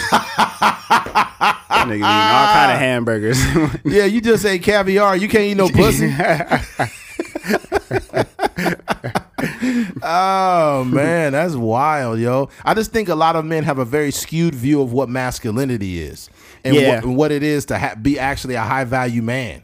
this is like this. There's this uh, like this hyper uh, or this extremist reaction to Yeah, it's, exactly. That's what it Um. It, it's like the you know the, the the film or the movie where the kid was bullied as a child and Right. then he turns into the supervillain or something like that. yeah, that. it's the same, thing. shit. Yeah. It is an a, a- extremist reaction, and women have the same extremist reaction where you, you better use him before he use you, and it's like this is not real, folks. Yeah, there's a lot of like really good women, a lot of really good guys out here that don't Yeah. fall into these extreme. It's nuts. Use. I've seen I've even seen women use acting mean as a defense mechanism. And then once you like once you get that guard down, they just like a fucking pussycat. Yeah, The really kind, really nice girls that act mean because they use it as a defense mechanism. Mm-hmm. And I'll call women out when they do it. I'll be like, "Hey, I know you're acting mean, but I think you're a really cool person." Yeah. And then I'll laugh, and they'll, they'll start laughing, and they'll feel more comfortable with me Mm-hmm. because I'm I'm like politely calling you on your shit without being a dick about it. Mm-hmm. But at the same time, it's like women have developed these traits, men have developed these traits, and it's very toxic, and it's and it's very childlike, and it needs to stop. And it's grown people doing it. Mm-hmm. Yeah, people my heads. age and older acting like this, bro. if you ever see that podcast, you realize it's a bunch of niggas with uh, ones on their head because their hairline is receding and Oh, they trying to hang God. on to their edge up, and you know they may begin to spray, you know. It- let, like let- that. let me tell you this too, and there's a lot of insecurities with that one dude. I forgot his name, the one that has the receding hairline in the back of his head. If you're such a high value man, why are you insecure? You're holding on the hair that's trying to fucking leave. that's very insecure. Just shave your fucking hair. Shave it off. Mm-hmm. If you're such a high value man, look, at the end of the day, my, my hairline's fucking gone. It's been gone for years. But like I just cut my hair off because I don't give a fuck. Mm-hmm. But I see these dudes up there talking about how high value they are, and you know, there's some men that have a lot of insecurity. Look, LeBron James, one of the best basketball players ever. His hair is fucked up, fucked up. And you know he has a lot of insecurities. His hair was falling out during a game. You see that? dude, he had a piece of his hair falling out during the game, and fucking AD was like, "Yo, your hair coming out." Mm. You didn't see that shit, No, bro? Go to YouTube. Go to YouTube. His hair was coming out during the fucking game, yo. AD was like, "Yo, your hair, your hair coming out." I mm-hmm. was like, "Yo, LeBron, LeBron went for a layup, but his hair didn't lay up. That shit came straight out. Do you see it? Just put like LeBron's LeBron James' hair comes out during the game. What if smartphones were more than just smart? Nah, I gotta. I'm I'm still broke, y'all. I got the ads. Man, I should have used mine. I, I got YouTube Red. Inclusive smartphone camera yet. Google They start they trying to sell you shit every five minutes on there if you don't got that mm-hmm. fucking red. Oh, this is Oh God, just put you just put LeBron's hair comes out during the game. You know that's this. what I put. oh, what did it But put? it's just pictures. It's not a video. Oh, it says pictures. Yeah. Oh, that's fucked up. Anyways, yeah. Anyways, what's it showing? It's a video now. You see AD?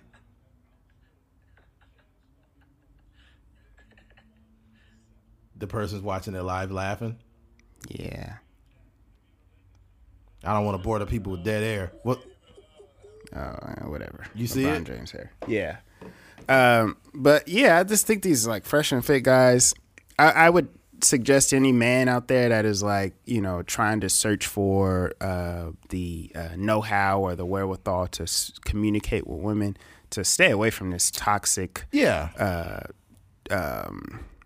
people in general. I think Yeah. that you know that the, the way the way that they speak about women is not real. It's it's from a standpoint of like I think there's an era in your life where you may be able to adhere to some of the stuff that they speak about. Maybe when you're in college, maybe when you're fresh out of high school, something like that. But as a grown man, you gotta you you gotta focus on you gotta focus on one yourself.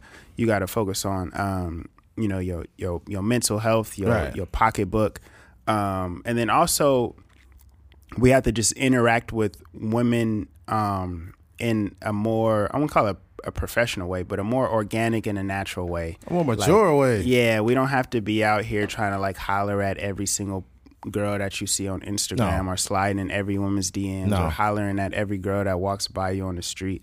Like just live your life and I think I think what we have to lean on too is just the law of attraction. Mm-hmm. Like, you know, when you when you working on yourself, you bettering yourself, you making more money, you you working uh you working out, you hitting the gym and stuff like that. These type of interactions are just gonna naturally come your way. They will, 100%. You, you may find your um, you may find your wife grocery shopping. You may find your Yeah. wife at the gym. You may find, you know, uh, a girlfriend and you know, just you know, anywhere where you're actually um, working on yourself. So, Right. Um, I think that's what we I, got to start. I doing. think that your your world and your life experience um, should allow you to determine who's decent and who's not. I think if you're in your 30s and you don't know which women are trying to use you or which woman is lying or which woman doing this, if you don't know that by this age, then your maturity is the problem at that point. Yeah. I, I think that you know you should have somewhat of a fucking idea instead of just generalizing all women as trying to use you or women thinking that every dude is trying to fucking treat them like dirt. Your maturity is the problem in that case. So yeah, you just gotta you gotta grow up, man. Stop. I think some sometimes like we have to stop uh, generalizing groups of or genders and um, look inward and think about like what are we doing to attract these type of people. a hundred percent. You know, if you're a woman on uh, Instagram and you got booty pics across your timeline, and you're only getting dudes that want to have sex with you, then you might want to assess like the Yeah. content that you're putting. You're out. you're leading with sex. Mm-hmm. And I think that there are men that do comparable things where they're leading with the idea of money, leading with the idea of a better life. I see dudes on the internet, man, they'll be like, just got my new car. I'm trying to figure out what truck I get. Should I get a red one or a new one or a green one? Like, uh, Mm-hmm. should I get the 2022 or should I get a Lamborghini? And it's like, dude, shut the fuck up. We know what you're doing. Mm-hmm. You're trying to get people to believe this perceived idea of who you are. Mm-hmm. And you're trying to attract this energy. Don't you dare talk about women trying to use you and your punk ass was on the internet asking people what kind of Corvette you should buy. You knew what the fuck you were doing, bro. Mm-hmm. Yeah. The same way the girl with them big old titties, she was like, oh my God, it's such a hot day. You don't care that it's a hot day. You just want to show your titties. You think you think we stupid? We can't see it. I feel like it's not that hard to find like a gold digger or something like that. That's very easy to find. yeah, it's too not- easy. Or to point out, I would say not to find. But yeah, it's, it's like I, I feel like you know, no matter how successful you are, there is going to be a certain amount of women that could just like like you for who you are because you're also going to meet women that are also you know very successful in their own right Mm-hmm. and they don't need your money in any way shape or form So- Nah, but the only problem with some women that are successful is women women do want to date up or they want to date across. So some women have an issue if they make let's say some a woman can make like $150,000 in a year. If you only make 85 to $90,000, they might feel like they dating down cuz sometimes people even if they're decent, sometimes some people have a skewed view of the world when they become successful yeah they start thinking everybody like that or they should mm-hmm. be like that, but that's not how the world works. Mm-hmm. You know. Anyway, not Rihanna though shout out to Rihanna shout out to Rihanna, man. Rihanna, yeah, she basically Rihanna's the star of that relationship. yeah Rihanna's baby gonna be like, daddy and mommy, but she just talking to Rihanna. no, when she talked to ASAP, she'd be like, pretty boy Flacko. Flacko Jordy Flacko Jordy. Uh, all right, switching gears. Uh, Brian Flores suing the NFL. Uh, recently, uh, coach of the Miami Dolphins, Brian Flores, sued the NFL uh, due to uh, was it racial uh, discrimination or, or potential racial discrimination for his job. Uh, what the fuck? Where's the goddamn article that I had? Oh my goodness. That's what I hate about this fucking phone. Brian Flores. Here we go. Okay. Okay. Hold on.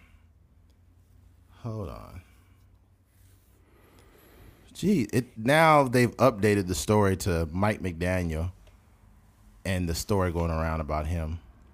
What the fuck? This is so stupid. They took away all the articles. why don't you uh share the article in your notes Oh, the what? why don't you copy the article into your notes Because it's too much. it's just a link though Oh, you're right. What I do is I copy it on the internet and I put and I put I highlight it with a star, so I can just open it up. But that's a good point. yeah Okay. Uh, rolling with the okay. Anyways, basically, because this is I'm having a problem finding this information. But the story around the league right now is Brian Flores is it's three teams that he's uh, basically having the racial discrimination lawsuit against, and it's um, the Broncos, Miami, and what's the other team? Uh, Texans, I think. the Texans or Giants Giants, my bad, the Giants, and these three teams. And basically, what's going on is he spoke about you know having a meeting um, with the Broncos to get a job and how he wasn't taken seriously. And there's a rule called the Rooney Rule that was implemented in 2003 to make sure that black coaches were getting a fair shake when they go to do these interviews. And I think no that it was so they can actually get an interview to get an interview, Yeah. yeah, but I say getting a fair shake at the interview, but just to, just to get the interview, yeah Um, I think that's sad in itself in 2003, which wasn't that long ago. I graduated in 2003. And and people will say and people say like, "Oh, well, I don't see the big deal. There's no racial injustice, there's no problems, blah blah blah." Um, with Brian Flores, he he spoke about his specific situation. He said that the owner told him to tank the season so they could get a higher draft pick. he told him he would pay him hundred thousand dollars a game to do that. Um, and um, Brian Flores d- just decided like, no, I'm not doing that. Like, you serious? Um, and also like in the interview with Denver, um, they just got him in there for the Rooney Rule, just to use him as a number. And he felt that they didn't take him seriously because he said that John Elway and another uh, another person that was in that interview both were intoxicated and he showed up late and they showed up an hour late.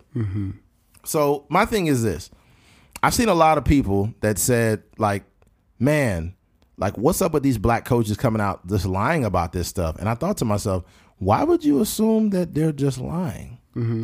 Have you not done like why? Why? This is the problem that I have with a lot of people. I didn't come out and say, "Man, Brian Flores." uh, like everybody racist, I'm with Brian Flores. I didn't say that. What I said initially is like, "Yo, this is crazy. I wonder how this is going to turn out."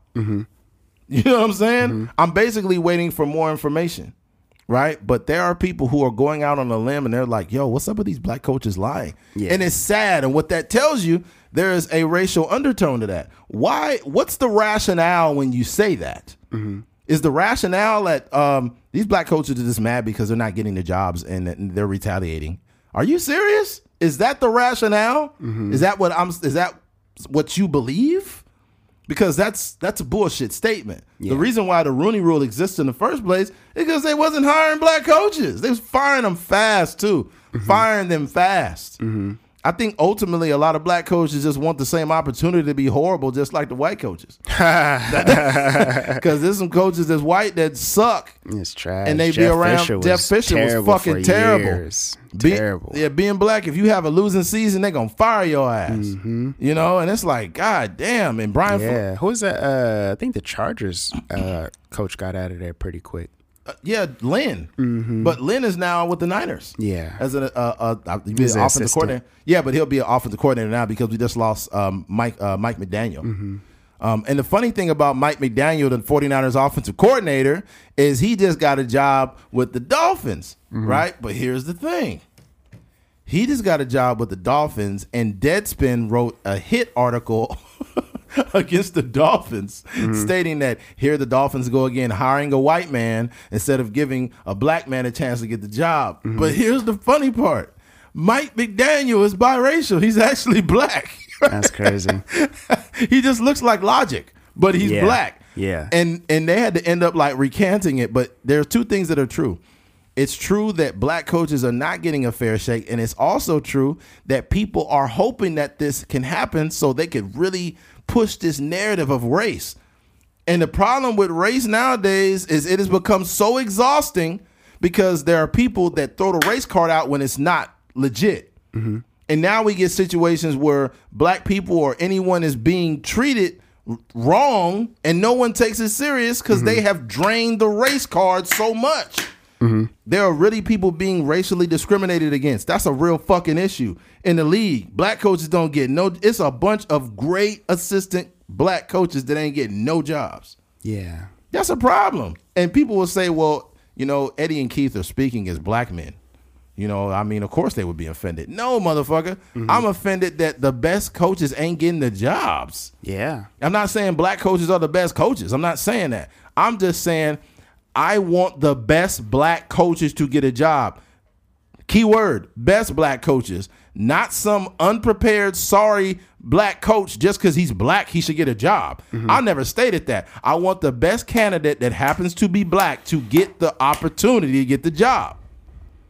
And it ain't happening. Yeah. It's fucked he even up. said that uh, Bill Belichick accidentally texted him. yeah. Um, congratulations on the new job. You Yeah. know, but he sent the text to the wrong Brian. Yeah, he sent it to Brian Daboll instead of to Brian. He meant to send it to Brian Daboll. So Yeah. he fucked up. He But he congratulated. hadn't even they hadn't even announced the job yet, so that was the issue with that. They haven't even announced the interview, nothing. Mm-hmm. So it's like, damn, it's just a good old boys club. yeah, man. And they, they talked about nepotism at that position too, and they talked about Kyle Shanahan and other people that are getting these jobs. And the thing about it though, I actually like Kyle Shanahan, so I don't want to say like it was just. And nepotism isn't always a bad thing. yeah. Sometimes nepotism is. I mean, like yo, if you was a father and you wanted to get your son a good, decent opportunity, you would do it too. Yeah, nep- nepotism, in my opinion, is only bad when I'm on the other side of not getting a job. If I'm getting a job. I'm like, yeah. then you you don't get the job, you gonna lie. They call me a nigger. If I'm Kyle Shanahan, I am not complaining about nepotism at all. But also, like Kyle, Han- Kyle Shanahan is a good coach. So Yes. it, you know, if it if it came down to you know, sometimes you play football and the, the coach's son is a quarterback when actually the guy behind him is way better. That's when it starts to become an issue. But, Yeah. yeah. Yeah, man. I think this whole and then there's other black coaches that came out. I think Tony Dungy had a conversation. Um, there was a couple. I forgot the other. There's like a few other black coaches that mentioned not having a fair shake. And the thing about it is the is people that I think people that already feel how they feel are gonna say what they want to say. Oh my God, everything's about race. And hmm. these, I mean, these black coaches are just bitter that they're not getting the job. And and it's like, bro, just please come out and just say you racist, man. Do uh do you think um because you know DeMeco Ryan he was going he was uh interviewing for the Vikings job. Do you think he probably took a step back because he knew all of this was coming? Maybe around? multiple things are true. I honestly believe, and I honestly believe this. I think if DeMeco Ryans wanted that job, he would have got that job. I'm talking about pre. He's like, a great coordinator. He's a great defensive coordinator, Yeah. really good. I think he would. I think he literally would have got a head coaching job, Mm-hmm. right? Regardless of him being black, whatever, he would have totally got one. Before this whole Brian Flores shit went on, I really thought that we would not have DeMeco Ryans back because that's how good he was. Mm-hmm. Um, but I honestly think though too, there could be multiple things could be true. We don't know. I don't want to get. I don't want to get conspiratorial, but maybe, maybe think- DeMeco Ryans did not want the NFL using him as. See, we hired a black. See, Mm-hmm. we hired a black right there. Yeah, and you don't, you never. I mean, obviously, like I would hope in some way, shape, or form, like you know, these uh, Brian Flores is working with different coaches, uh, you know, black Mm. coaches, and he said he has spoke to a lot of different black coaches, and Yeah. you know, obviously these names are going to start coming up in, um, you know, in the court case and stuff like that. So, yeah, I'd be curious to see um, what's going to happen. Yeah. Um, yeah, this has been going on for a while. Um, my thing, my thing, honestly, when stories like this happen, is is I, I seen a lot of uh, a lot of black folks that were basically saying like, you know, this is discrimination, this is this, this is that, blah blah blah blah blah blah blah blah blah blah. Even people that don't really frequent football, right? They were just like, oh, this is going on, this is going on. I feel like it's okay, but you never want your emotions to lead um to lead like your uh you don't want them to be in the lead of what like your rational thinking is. I think it's sometimes as black folks or just anybody for that matter, whether you're black, Latino, or if you if you're a person that happens to be short, whatever it is, when someone looks like your situation is comparable to yours and something happens to those people, usually you go into support for those people. But you need to take a step back and say, hey, and what I eh, the things that I am supporting or what I'm trying to do, like, let, have I put enough thought behind it? Because here's the thing, let's backtrack all the way to to uh, Jussie Smollett, Mm-hmm.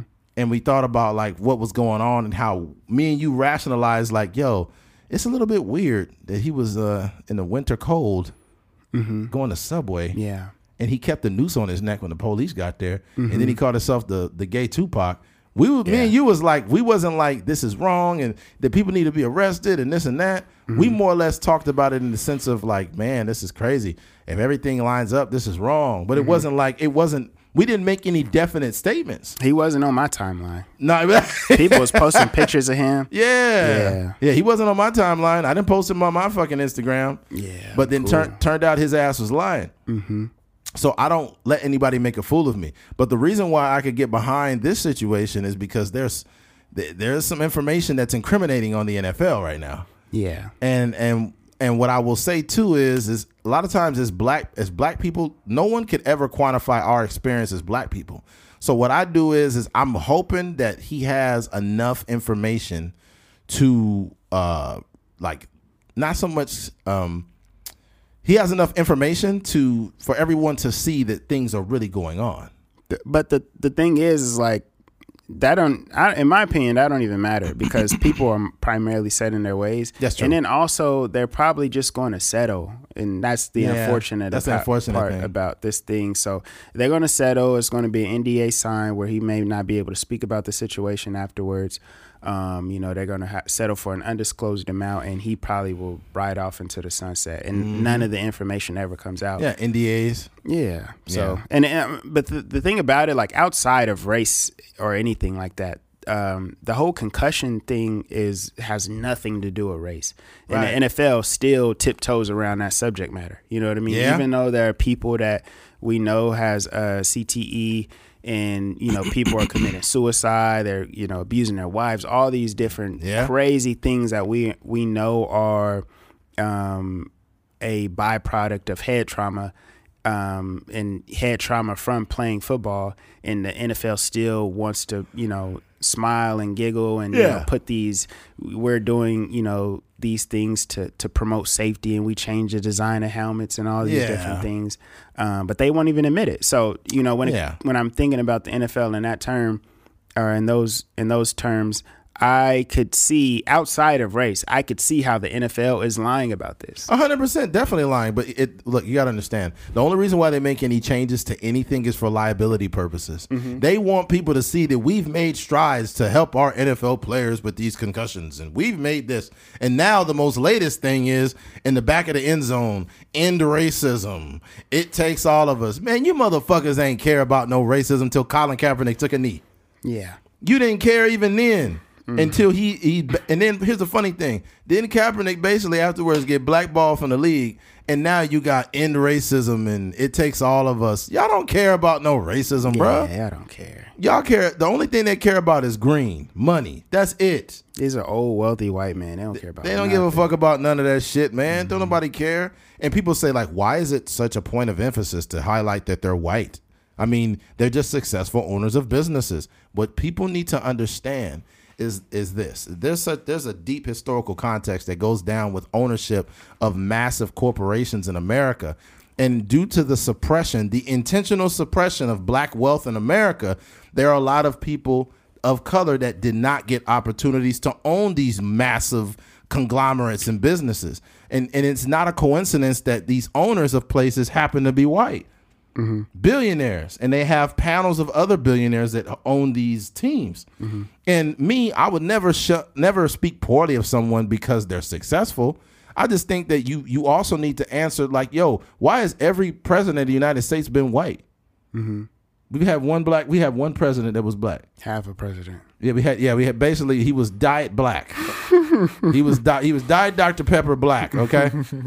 but think about this. Imagine how it feels to be a person that's a part of this um, institution. I guess you could say, or a part of these teams, and everybody in the upper crust of the business is all white, and this is across the league. There's no people that look like me and Keith in these buildings. Now, the rationale of people, well, they just, they just need to work harder. They just need to work harder and be smarter. If they were smarter, they would get the jobs. That is subliminal racism. That's making an implication that black people stupid, and that's why they can't get ownership to places. If that's how you think, then just admit that you racist. But There- even- there's tons. I'll, I'll, I'll get right with you Right. there are tons of able people that happen to be of color that have money that can own teams, but they don't Yeah. because there is there is an antiquated way of business being done in the NFL. Now, I'm not one of the people that would be like crying and kicking and screaming like, "Please, please let us get ownership. We black people, we really." ne-" I'm not on that shit either. You know, I just think eventually there will be black ownership, but it uh, in certain businesses. But I mean, that I guess that shit'll take time. What what I'll say one last thing before I hand it to Keith is when you talk about racial inequality and race problems, the biggest issue that we have is black people had to worry about race a lot, and white people don't have to talk about it or think about it because it's not white people's fault. But in modern society, they don't get it. They've been the gold standard in America from the since its inception. They've never had to worry about where they were sitting on the bus. They never had to worry about going to this bathroom. They never had to worry about not using their not being able to use their GI Bill as a soldier who fought for America. Black men fought in American wars and couldn't even properly get proper education when they got back. They couldn't use their GI Bill. This is a fact. So there's been a suppression of wealth. Not to mention, I'm 36 years of age. My dad just turned 63, and he was born into a segregated America. Think about that. I am 36 years old, and my father couldn't drink out the same faucet as yours. Go ahead and carry on, Keith. Yeah. Um, the the thing about it with the NFL and, and black ownership, one, it's like there's only 32 teams. So it's not like there's this huge pool of, you know, opportunity for, you know, black people to to even get in there. If it's um and primarily the the the uh, the team stay in the family. Like Jeanie Buss, I can imagine them just selling the team just randomly. It's probably going to get passed down through generations, whether it's sons, nieces, nephews, uncles, or something like that. So same thing with the NFL. I think the last um, team that was up for sale was the Panthers, if I'm not mistaken. I think that there was a, a bunch of people like Diddy and Steph Curry and a bunch of other people trying to put some money together to to get in the running for it. But it just it NFL teams just don't sell that often, so it's going to be hard uh, for um, any of us to get in there. It's just like the good old boys club. It's just a bunch of um, people that are just like if I say this podcast is some sort of business that happens to be on autopilot. Um, I'm not just going to, you know, when I do get 60, 70 years old, I'm not just going to sell it to just any random Joe Blow. I'm going to probably pass it down to to my kids or to my nieces or nephew or somebody like that or my my younger siblings or somebody like that could that could keep the business afloat. So um, that's one thing. I I think too like it it we I think there are a, a handful of uh, black people that have the funds um, to to get in on on a on a football team, but it's uh I think about um the guy that owns the Clippers. I forget his name. He was like the former CEO. Oh, no, you talking about the one Yeah. that was doing all the racist shit. No, not him. The Oh. guy that he bought it from. Oh fuck. Yeah, he's a guy that uh, worked at uh, Microsoft. I forget his name, but um, but th- that's that. Those are the type of people that are buying teams, and he bought the team outright. Like he didn't. It wasn't like he got uh, like four or five people together. Like he went a- and bought the team himself. So it's a it's a it's one that teams are rarely ever even sold. You know, you would think about the Niners, like the York family. Um, that that team is probably going to stay within that family name for you know generations and generations. Um, and then two, it's like having the amount of money necessary to even having the cash available to even uh, you know purchase these teams when every decade or so there's a new team that comes around or every 20 years somebody gets in trouble for saying something racist and they have to sell the team or something like that. So it just does it just doesn't happen that often. Even like um, Yo Gotti he uh he got in on uh like DC United. He bought like a, a portion uh he got in on the ownership stake of the the soccer team. It's just like that those opportunities probably don't come that often in football. And they should change and I think that you know, I wish that there were um black people that that did own football teams because I think it would change the dynamic of the uh of the NFL for for forever. Um just having somebody in there but um it's just a, it's just it's just tough to get in there. It's, it's far easier to be a head coach. It's far easier to be a quarterback. It's far easier to be a wide receiver on a football team. So You know what's just weird to me though? I, I think it's weird that we live in a time where people act like, you know, they will literally say like, you know, racism. Nobody's nobody's really racist anymore, and it's like, you can't quantify that statement. Mm-hmm. We got to stop saying things like this. Now, I don't think that I'm not walking around thinking the average person's racist, but I do. I, I give everyone a blank slate. But mm-hmm. we need to stop acting like shit's not going on. Mm-hmm. That's that's just so stupid. it just looks different now. It just look. You got to understand that things evolve. Racism is showing up an hour late and being Yeah. drunk for an interview. Yeah, that yeah, exactly, mm-hmm. exactly. It's like you don't take me seriously. I've been in many situations as a black person where, um, let's say for example, I remember I went to a tire shop. It was 2000 and 2008. I remember I lost my job, and uh, I think it was 2009 already. Ooh, 2009, 2009. I lost the job, and I was looking for another one, or I got fired. Um, and I went to this tire shop because I was desperate for a job and I and I was applying at the same time as this dude. It was this this white dude, and he's a cool guy. And we're just talking. I turned turned in my app. No, actually, no, no, no, no, no, no.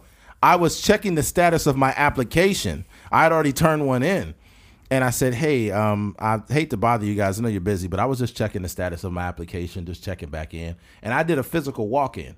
Because I didn't just do the online. I like to follow up. I went online to fill out the app, and then I like to follow up and go into the actual business.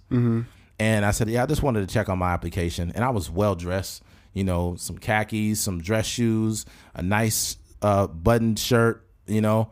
And he said, yeah, we're currently not hiring right now. And then I seen the dude filling out an app, and I had like a little conversation. He's like, yeah, I'm filling out the app right now. I was like, oh, okay. And then after that, I left. And I went back probably two months later because my tire on my car was fucked up, and I went to change my tire. And that kid was working there. The kid that I talked to, Dang. that that fought that put in and mind you, the whole staff at that tire shop was all white. Mm-hmm. Everybody from top to bottom was white. Mm-hmm. Now, as a black person, it's harder for me to make a claim, make a make a make a point and say they didn't hire me because I was black. If I say that, I look crazy. Mm-hmm. They say it's all in your head, man. It's in your head. They it's, it has nothing to do with race. So mm-hmm. you mean to tell me there have been no black applicants to that tire shop? None. Like we have to also realize that sometimes it's not racial at all, mm-hmm. but sometimes it is. Yeah. We can't have this one-sided narrative that literally squashes and devalues somebody's opinion or life experience. Yeah. Because that shit is real. Like I, I think I've seen there was a um I started seeing like uh cases where women would come forward with sexual assault, right? And then it'd be a dude in the comments like, "Oh my God, here goes another woman over here making up false claims." And it's like, hold on a minute, bro.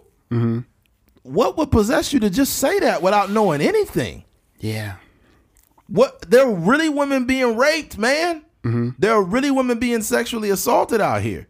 Mm-hmm. It's a real thing. Yeah. But what's happening is, is when enough cases, and this is the sad thing, when there are enough cases, or there if there are any inklings of things that confirm a person's bias, like the Jussie Smollett's of the world, or when CNN randomly makes some statement about somebody being racist, but they wasn't really racist. When enough people play that card and it doesn't add up, when real issues happen, people conflate it as a joke. And that's the problem. When you oversaturate the topic of racism in America and it's not even like legit, what happens is people don't take it seriously when somebody is really being discriminated against. And that's a fucking problem, man. That's why when me and Keith have conversations on this podcast about something like we talked about um what's her name from Destiny's Child? Uh uh not Beyonce, but uh was it Kelly? Kelly Rowland. Mm-hmm. With her kid. Kelly Rowland's son had a a, a, a party, police. but he had a, a police themed party, mm-hmm. and there was a lot of outraged people, like black folks, like that's ridiculous. He shouldn't have that police thing. I'm like, wait a minute, we need black police officers. What the fuck are you talking about? Yeah. Like, oh, I think it's racist. We shouldn't have that. I'm thinking like that's crazy. Mm-hmm. No, that type of that type of thinking is off to me. But I'm able to see it from both sides for what's what's like a legit and what's not. Yeah, my thing too is like I don't. What, what does Brian Flores have to gain from this lawsuit? He's made a He's up for a coaching job right Exactly. now. Like he's not putting himself in the best position to be a be a coach. You know mm-hmm. what I mean? And I think the money that is gained from it is just is going to be however you know many millions of dollars. But he's been a coach in the NFL before, so I'm sure he's not broke by any means. So No, I, I just don't I don't see like you know what you know you know these people are saying when they when they think that he's just you know it's just a boy crying wolf out here. You know he I think you know as far as my vantage point he's doing something that's extremely selfless and you know putting his name on the line. Like he's been in the headlines and you know i'm sure there's a bunch of uh, nfl owners that's sweating right now trying to gather up they they law they team and stuff like that and trying to gather up uh, you know emails and paperwork and you know just trying to uh, put a solid case together because um, yeah it might get ugly for the nfl so we'll see how it plays out man Yeah. Um, shout out to Brian Flores and all involved. My thing is, is I just hope that when they, if they find any wrongdoing, that you know people that were against just randomly against black coaches saying that they were crying like babies and all of that. I hope that if there is legitimate proof that literally the NFL has to publicly announce and things that are wrong and how they're treating black coaches, I hope that you can actually go back and say, you know what, I was wrong for what I said. I think it was inaccurate now, and I hope that black coaches get a fair shake. But some people, you got to understand something too. Some people have had the luxury of not having to acknowledge any type of racial issues. So they'll say, "What's the deal with them hiring black coaches? Why can't they just be coaches?" Mm-hmm. I mean, that's what Brian Flores is fighting for. Yeah. Just trying to be a coach. Just trying to be a fucking Yeah. coach. So we'll we'll see how this pans out, man. I just mm-hmm. hope the best for all involved. Um, One and- thing too is like what happens with a lot of these coaches is they're generally on the staff of good teams. Um, and then they end up going to obviously if a team is firing their coach, they're probably bad. They end up going to a bad team and they get three years, two years to try to make to change a whole losing culture on a football team. And it's very hard to do that. It's very rare that that even happens. So just from that standpoint, these these black coaches are kind of not really getting uh, like a great opportunity. Like it's- 100%. yeah, it's like it's not it's not very often that you know a black coaches getting hired for uh, you know like a, what would be a great franchise like the the uh, New England Patriots or the Niners that have been to the Super Bowl um, or been in the conversation, been in the playoffs, you know, over the last decade, or um, even the Rams is a pretty decent organization. You know, they got a history of you know winning championships and stuff like that. But it's a lot of franchises that these black coaches end up going to, and sometimes I don't even be knowing that the head coach be black because you know it's a random AFC team that never plays on TV, and they got five wins over the last five years. Fucking so- Chargers. Yeah, exactly. So Yeah. you know, it's it's it's it's tough, man. Yeah. In closing with this topic, uh, qualified coaches that happen to be black once again, Mm-hmm. not just giving any black guy a job because he's a black guy, Yeah, because that's not what you want. Mm-hmm. Because now what happens is black coaches have been put into a position that when they're unsuccessful and they're no good, you got people. See, this is why we didn't they didn't hire black coaches. They don't know how to coach. Mm-hmm. When you and then get- e- e- sorry to cut you off, but even the fact that they're trying to pay him to lose, it kind of uh, reduces his resume. So when he goes out and tries to get another job, they're like, "Well, you won two games over here, but you Right. got a hundred thousand, two hundred thousand, however many thousand dollars in cash, but you have a terrible resume." Yeah, that money would have been a career killer. Would have been career suicide if he did that. Mm-hmm. So yeah, but there's that. Uh, switching gears, uh, and by the way, we may revisit this topic based on the fact that it's still very new. Mm-hmm. So we may revisit this topic uh, shortly. All right, switching gears. Um, the topic everyone's also talking about Joe Rogan and Joe Rogan's recent use of the N word. Um, with Joe Rogan, I'll say this. I actually listened to Joe Rogan. So when whenever this compilation video came out of him saying nigger, since I listened to it, I've heard those episodes like while they were on and I was not offended. And the reason why is because he did it in context. And the, here's the thing: like he would say the word. Honestly, they, a lot of, especially black people, like I feel like the word nigger is like, it is like the in the hierarchy of offensive racial slurs. Like it's at the top for some. Like it's literally at the top because it's affiliated with you know slavery and being hit with whips called niggers and shit. So it's at the top.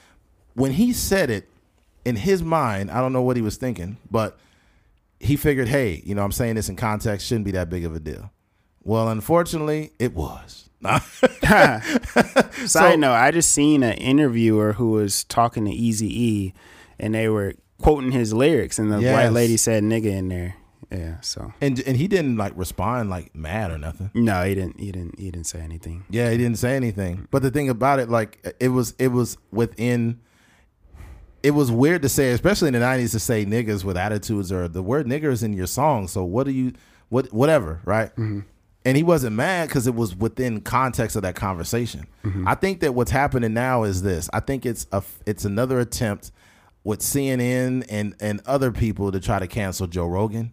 Um, I also think Joe Rogan he mentioned in a recent video that you know he seen it and it looked bad even to him. He said I should have never used it. I could have you know I could have said the N word instead of saying you know the N word, the actual N word. Um, so I'm not trying to absolve Joe of saying nigga like or saying nigger. I'm not trying to absolve him of that. He made a mistake. That that was actually very stupid. But I know, I believe he's not racist at all. Um, and I feel like he does a great job with his platform. Um, but what I'll also say before I lose my fucking point is if you clip up the shit that me and Keith have said over the years, you can make us look however you want us to look. You can make me look uh, like I'm homophobic or misogynistic or sexist if you clip shit up. But this is a very nuanced conversation. These these podcasts are over two to three hours sometimes. How long we been on today? How, how where we at, Keith? Almost three. We almost at three hours today. So earlier, I said I've I've said nigger. Or I've made a statement about something.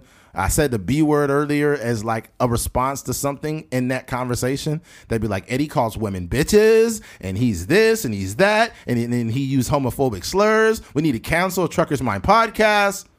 The only people, if you narrow down who want to cancel Joe Rogan, it is white liberals with blue hair and CNN.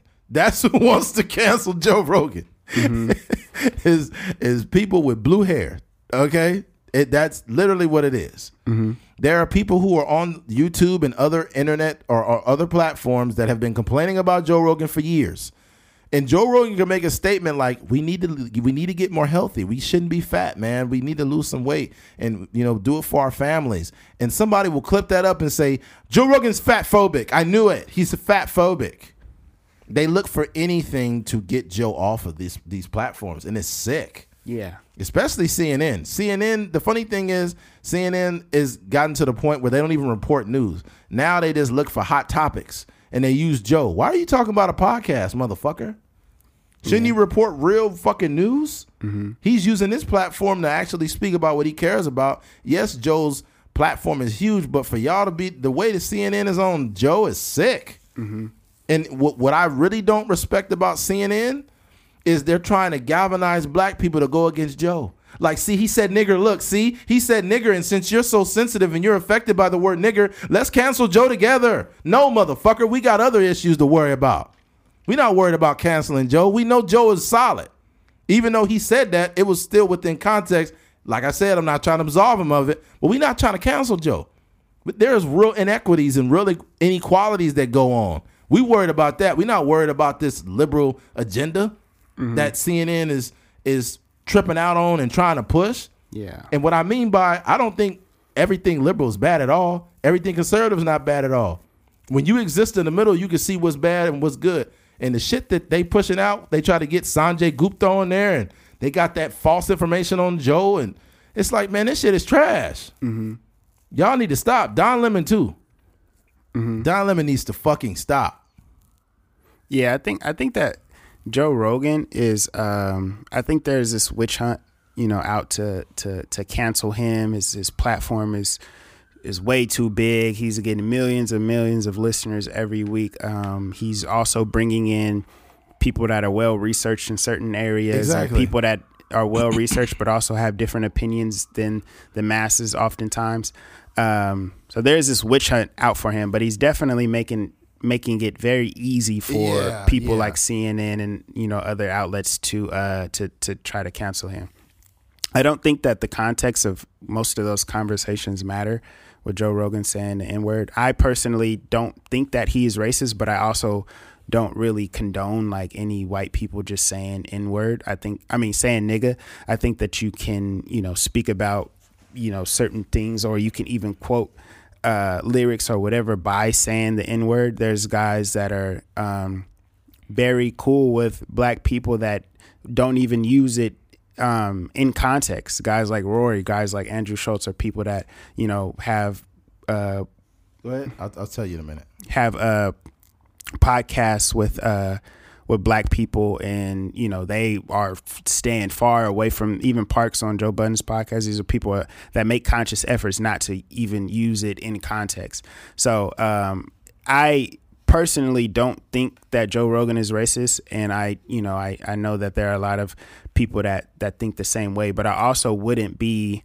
Um, mad at anyone that looked at those things and not necessarily would want to cancel him, but there are some people, there are some black people that seen those those takes and seen those those clips, um, and it didn't really turn them off of Joe Rogan, but it kind of affirmed their belief that they aren't necessarily like you know fan fans of his. So Right. I mean, I could understand that because you know he did actually say these. It's not Right. you know no deep face. It's not whatever. These are actually things that Joe Rogan said. He obviously apologized for it. He got on his Instagram and you know Yep. and acknowledged the things that he said. And he said he's moving forward. He's not doing those things. Uh, but you know I could understand that standpoint. But I do think like just overall, Joe Rogan has created this monster of a uh, of an outlet Yeah. to where you know he's getting more traction oftentimes in some of these news outlets and some of the things that he says is um, a direct uh,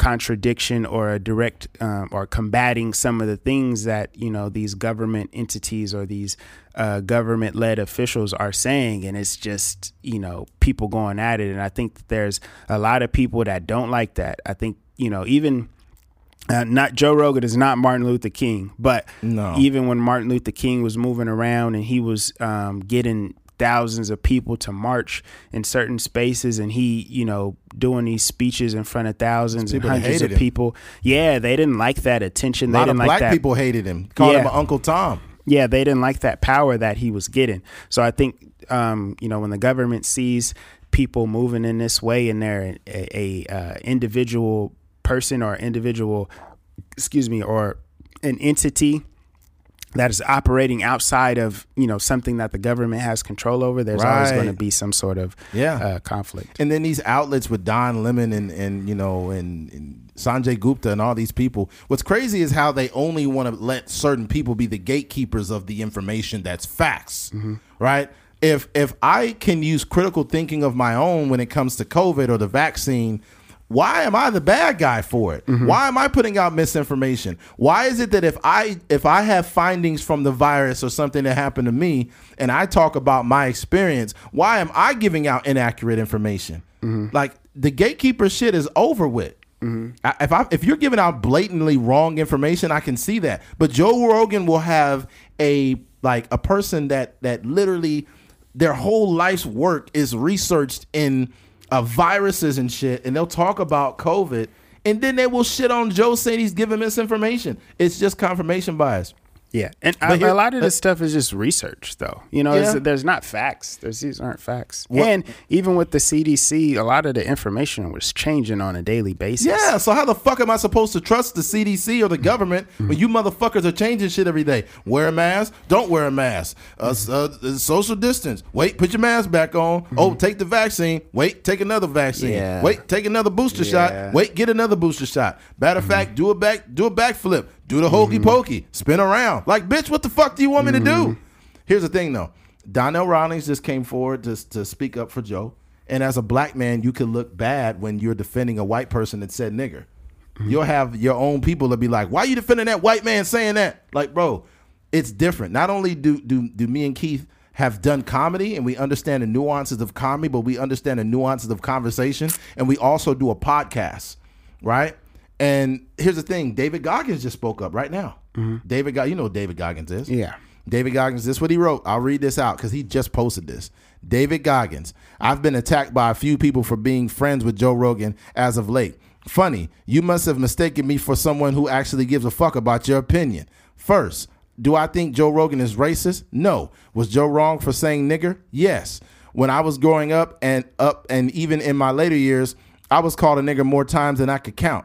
It was never the N word. It was nigger. That ju- that said that said, I know racist motherfuckers and can vouch for Joe.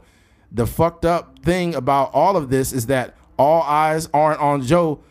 Wait, all eyes aren't on Joe because of his use of the N word, rather for his views on other matters. They are using race, which is a real emotionally charged, divisive subject, as of smokescreen for the real issue, and that is what pisses me off. Facts. We just talked about this. Mm-hmm. These motherfuckers are attacking Joe, and they, it's a witch hunt, and it's not going to work. Anyways, if you have an issue with someone, let that issue It is working. it, it low key it's got him sweating a little bit, but it's gonna it's gonna dissipate when you get enough black comedians coming forward and enough black figures and other people and You need other power, though. you need power. But I mean, the David thing, Goggins is not CNN. He's not no, but CNN ain't nobody. They're not a reputable source. They have power, though. They have money. They have a, a, a, a, voices or people's ears listening to what they have Yeah, to but say. no, no, they have puppets. They have people who can't think for themselves. That's the Yeah. difference. They yeah, they have money, they have power, but they have puppets. And the thing about CNN, the reason why they really hate Joe is because they can't say what they want to say because they've been fucking castrated years ago. CNN gives you a script. Here, say this, bitch. This is all you get to say. But Joe Rogan could go on his platform just like me and you and say what speak from our hearts. We can curse, we can say what we want. We don't have somebody up our ass paying us money. So that's the difference. Um, if you have an issue with someone, let that be the issue. Don't hide it. but Don't hide it behind something else. These podcasts have been around for years, and no one has said shit about them now because Joe's voice doesn't fit some agenda. If you don't, if you don't walk lockstep with whatever the fuck is going on and don't agree with it, you risk someone going into archives of your life and finding whatever dirt uh, they can to exploit you. We are slowly being walked down a path where we lose our voice. We don't all need to agree with one another, but we have to respect the fact that people should be able to say whatever the fuck they want to say, otherwise known as freedom of speech. Whether you listen or not, whether you listen or not, should be your vo- be your choice. I remain com- completely independent with no sponsor or partnerships, so I don't ever have to issue an apology for who the fuck I am or what I say. That is a great point. So basically, Joe Rogan had to issue an apology only because he with Spotify. The biggest mistake Joe made was fucking partner with Spotify. Um, what the hidden message here? I would me- hope he would have apologized regardless, though.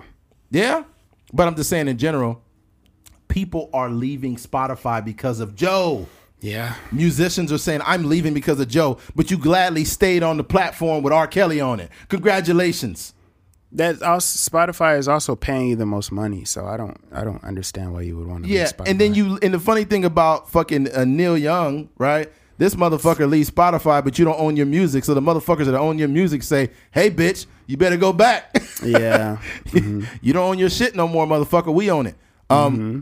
Uh, uh, let's see. Uh, hidden message: different beliefs capable of making their own decisions. All you judging motherfuckers, take some time to think about what would happen to you if all the skeletons in your closet were put on display for everyone to see. Perhaps you want to think again before rushing to judgment. It's important in life, whether people like it or not, for you to be who the fuck you are and say what you want 100% of the time. Shout out to David Goggins. His book is amazing. Can't hurt me. Great. I don't agree with most of what he said as far as like we the freedom of speech is fine, but there's like repercussions for the things that we that we say. 100%. So just because you know you're independent or whatever doesn't mean you can walk around saying like you know racially charged homophobic things that I think what he's he's almost giving somebody a license if they don't have a huge entity uh, supporting what they do to almost say something racist or discriminatory. I don't I don't agree with that. But he, you got to understand what he said at the top. He said he didn't agree with what, what Joe Rogan said. The, the basis of his statement was how would it be if somebody pulled out your skeletons? Because I'm to tell you right now, you go back on mine's 10 or more years ago, and I was dropping a word that rhymes with maggot, thinking it was normal, but it's homophobic as fuck. And, Yeah. and if I was to ever record anything, they would cancel me and call me homophobic. Mm-hmm. So I could sit here and say, "Oh, Joe said nigger." No, don't listen to him no more. I was listening to the podcast when he said it, and I've heard motherfuckers say nigger in a disparaging way, and it offended me because it was fucked up. But when I'm listening to Joe say it, I wasn't offended. It was within context. It was describing something. Was it wrong? Yeah, he should have never fucking said it. Mm-hmm. But I'm a person that's not so emotionally driven that I'm not a nigger. I'm a man. First of all, my name is Eddie, not nigger. Mm-hmm. So I don't be like, oh my God, I'm crying, I'm so emotional. Joe, get him out of here. All, mm-hmm. It's a it's a pathetic attempt at from liberal outlets. And me and Keith are more left leaning, which is crazy, or middle leaning mm-hmm. or left leaning. But we can see what the fuck they trying to do. This is just a lot of vegan liberals, okay, that hate Joe and they're trying to weaponize and galvanize black people and the N word against him. And think about how sick you got to be to create a compilation video. Think about that. You mm-hmm. know they say the people who hate you the most pay you the most attention, mm-hmm. and this is a this is a perfect case of it. Mm-hmm. What you know what I do when I don't like people? I fucking ignore them. Yeah, don't pay attention. I don't pay attention to motherfuckers I don't like. I don't gotta disrespect you. You know, I can see you and just not acknowledge that you exist.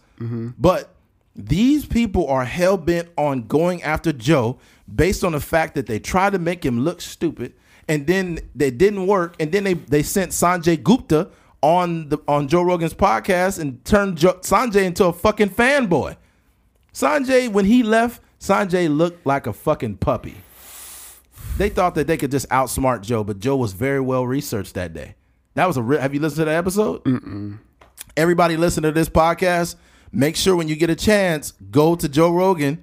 Uh, unless you and if, and, and if you haven't canceled him from saying nigger, go to Joe Rogan and look up the episode with Sanjay Gupta from CNN, and you'll find that that was a really good conversation. And there's a lot in it. Mm-hmm. Yeah, but yeah, man. Um, I don't know how much there how much else there is to say about this situation with Joe Rogan. I just know that as a podcaster myself, I've taken some time to um, really look into this, and there's probably some black folks that's angry, like, "Oh, Eddie, how could you ever like defend Joe Rogan?" Well, first of all, that like what you need to understand is we can't live in a world where we hold people to a time or a thing they said when it wasn't meant to be malicious. And once again, I'm not defending him saying the word. He should never said it. But we have to stop allowing a word to have that much fucking power over us. That shit's crazy. Um, another thing too, I wanted to mention. I think I told you beforehand. When I went to trucking school, I had a uh, a, a classmate, cool guy. Um, got to know him for a while, and eventually I found that he had a swastika and some lightning bolts on his arm, and he had did some prison time. And he mentioned how ashamed he felt of having that on his arm and how he was getting it laser removed. And you know what that did to our friendship? Nothing. I was still cool with him. He was a mm-hmm. good guy. Yeah. Sometimes people have things that go on in their past and it's so fucked up and they just feel horrible about it, but sometimes it's still on them. Yeah. You know, it was a dude I seen that had a swastika on his neck. And he was like, Oh, excuse me. Oh, thank you. Hey, you have a nice day, man. God bless you. Yeah. I could have said, You got a swastika? You fucking racist motherfucker? Huh? Mm-hmm. But I was like, Hey, I don't know what's going on in that guy's life. Maybe he's ashamed of that. What if he's getting that thing removed tomorrow? Mm-hmm. Why don't we think like this? Yeah. We we literally almost feel like no one can change or evolve. Mm-hmm. Uh, what's her name? What's the woman that had the cookware? Paula Deen. Did she say nigger a long time ago? Yeah. What was that like in the '60s or something? She said nigger. It was a long time ago. They busted her saying nigger, and they I took think it was the '60s, it was it was a long time ago though. It wasn't. she was recent. doing re- racist stuff recently. That's- recently. When she got canceled, it was that stuff was recent stuff. that wasn't recent. The initial was a long time ago. Watch. In the '60s, I don't know if it was in the '60s, but it's a long time ago. And then they she had cookware and they fucking canceled it. Mm-hmm. Watch Paula Deen. All right, hold on. Racist statement. All right, what it say? Racist spawn Oprah. Uh, overlooked Paula Deen's racism. The radio selling cooking for a decade. God damn it. I don't want to go down this rabbit hole. I just want to know how long ago it was. She published a cookbook, random 1980 feature by QVC, so thousands, blah, blah, blah. Uh, damn. I'm just trying to find out what it was that got her canceled. And it was a while back. You see it? Or you, you, you pull it up? uh, no, I don't see it. Oh, Caleb. Okay, hold on. Paula Deen admits to using the N word. Uh, I'm trying to think of what it. Uh, where is it at? Okay, her company issued a statement Thursday saying Deen used uh, the effort, but a quite different time in American history. She was born 60 years ago when America's South schools are segregated, blah, blah, blah. Okay, monitor the situation, Food Network. But it's off the back of a lawsuit. Someone was suing her for, um, sir, suing her and her brother for using, uh, for sexual and racial harassment. Wow. And in the deposition, that's when So they was calling them niggers and grabbing their booty, or what was going on? I guess. Can you imagine how that crazy that would feel? yeah. They'd be like, "Nigger, grab your ass." You'd be Yeah. like, "I'm I'm offended and turned on at the same time." oh, shit. Yeah, man. Um, yeah. I, I think I don't think there's much else to say in regards to this topic. Um, I hope that Joe Rogan learned from this. Um, this is Yeah. probably the most hot water he's ever been in, even though it's in, it, it's it's some fuckity fuck shit and it's intentional. The only thing that I will say, uh, a couple of things. One is that um, it. I do think there is some sort of witch hunt, but there's also people that get off on this. There Yes, are people that get off on just whoever. Yeah, did they be the thing with jacking off? Kevin. They be jacking yeah, off? I'd be like, oh my gosh, let's get all these celebrities and find all the skeletons in their closet. I'm gonna come. but you know the Kevin Hart situation and Joe Rogan and a bunch of other people, uh, you know, the even with Charlemagne with his uh, sexual assault allegations and stuff like that. There are people that like really they like to put this this stuff in the atmosphere. Um, so I think that it's you know it, it may be a witch hunt, but there's also just a, a bunch of people looking out for things that you know celebrities did, and but also I will say that um, it's there's uh time frames matter and i think Yes. time frames are very important so for me to be saying you know uh homophobic slurs like in 2022 on this podcast right now um and then you know for it to come out maybe t- uh, two years down the line when we sign some big deal like um uh they put a clip up of me using the word maggot or whatever um that conversation is a lot different than if I said that same thing in 2009 or 2010. Um, and the thing with Joe Rogan is that he said that he had only stopped using the word two years ago. So I think that um, that conversation it, it just goes over a little different. Do I think that Joe Rogan is um, a racist? I don't. Do I think that Joe Rogan is you know should be canceled? I don't. Um, do I think that I am, you know, perfect myself? No, but uh, I get the thing that I will say is I do not use racial slurs, at least to my knowledge. Um, so you won't catch me saying like you know any sort of discriminatory things, or No. you won't have a, a compilation of me. No, saying that's these true. Wild things. You won't have a compilation, but we do poke fun. We do say certain things. There'll be like somewhat of a like an Asian like joke, or be uh, little small nuances of whether it be Latinos or black mm-hmm. folks or whatever. But I mm-hmm. think that people that listen to this podcast, just like people that probably listen to Joe Rogan, understand that it's a very nuanced conversation. It's not meant to be disparaging at all. Mm-hmm. You know, just like you mentioned, like we was laughing at Desiigner, you say, "Yo." I think this dude is retarded. You know, when we was busting up laughing, do you know how many people will be offended by us saying the R word? Yeah, that's like real. Mm-hmm. I have a kid with special needs. How dare you talk about?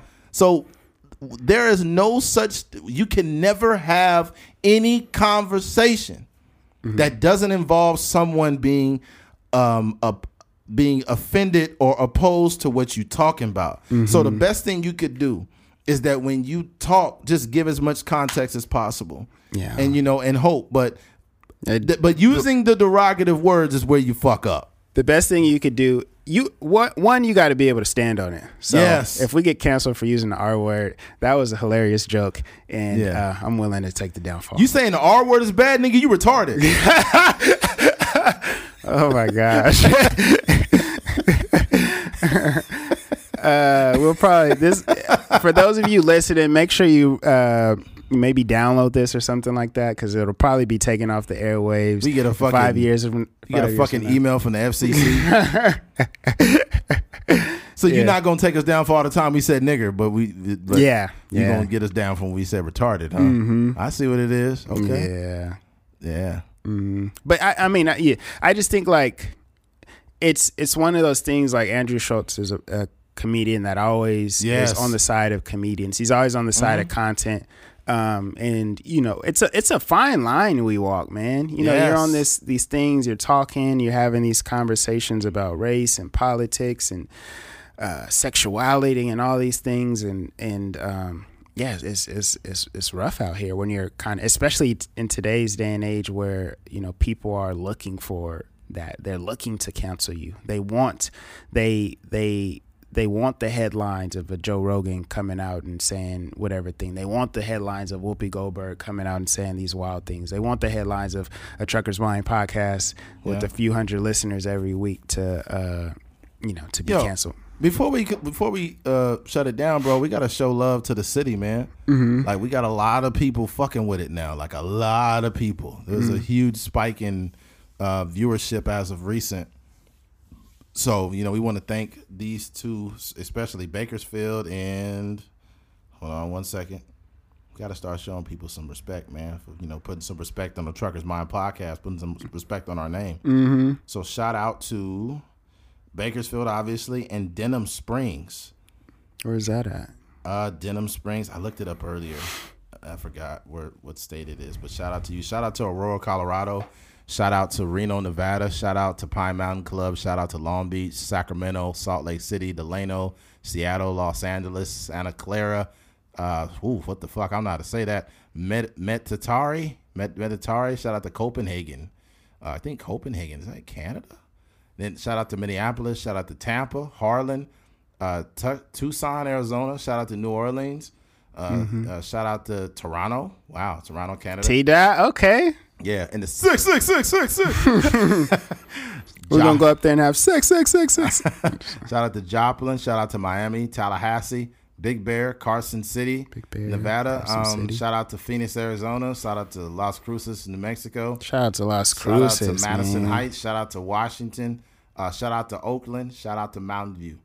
So shout out to y'all, man. A lot of Um, those, not a lot of those places, but a few of those places I've actually lived in. So it's cool to see like people that, um, that I knew or were, you know, are am friends with, uh, you know, consuming the content. So that's pretty dope. Yeah, man. Shout, man. Shout out to LA too. I went to the overall analytics and Mm-hmm. yeah, they done put in work. But Bakersfield in the league, Bakersfield showing us.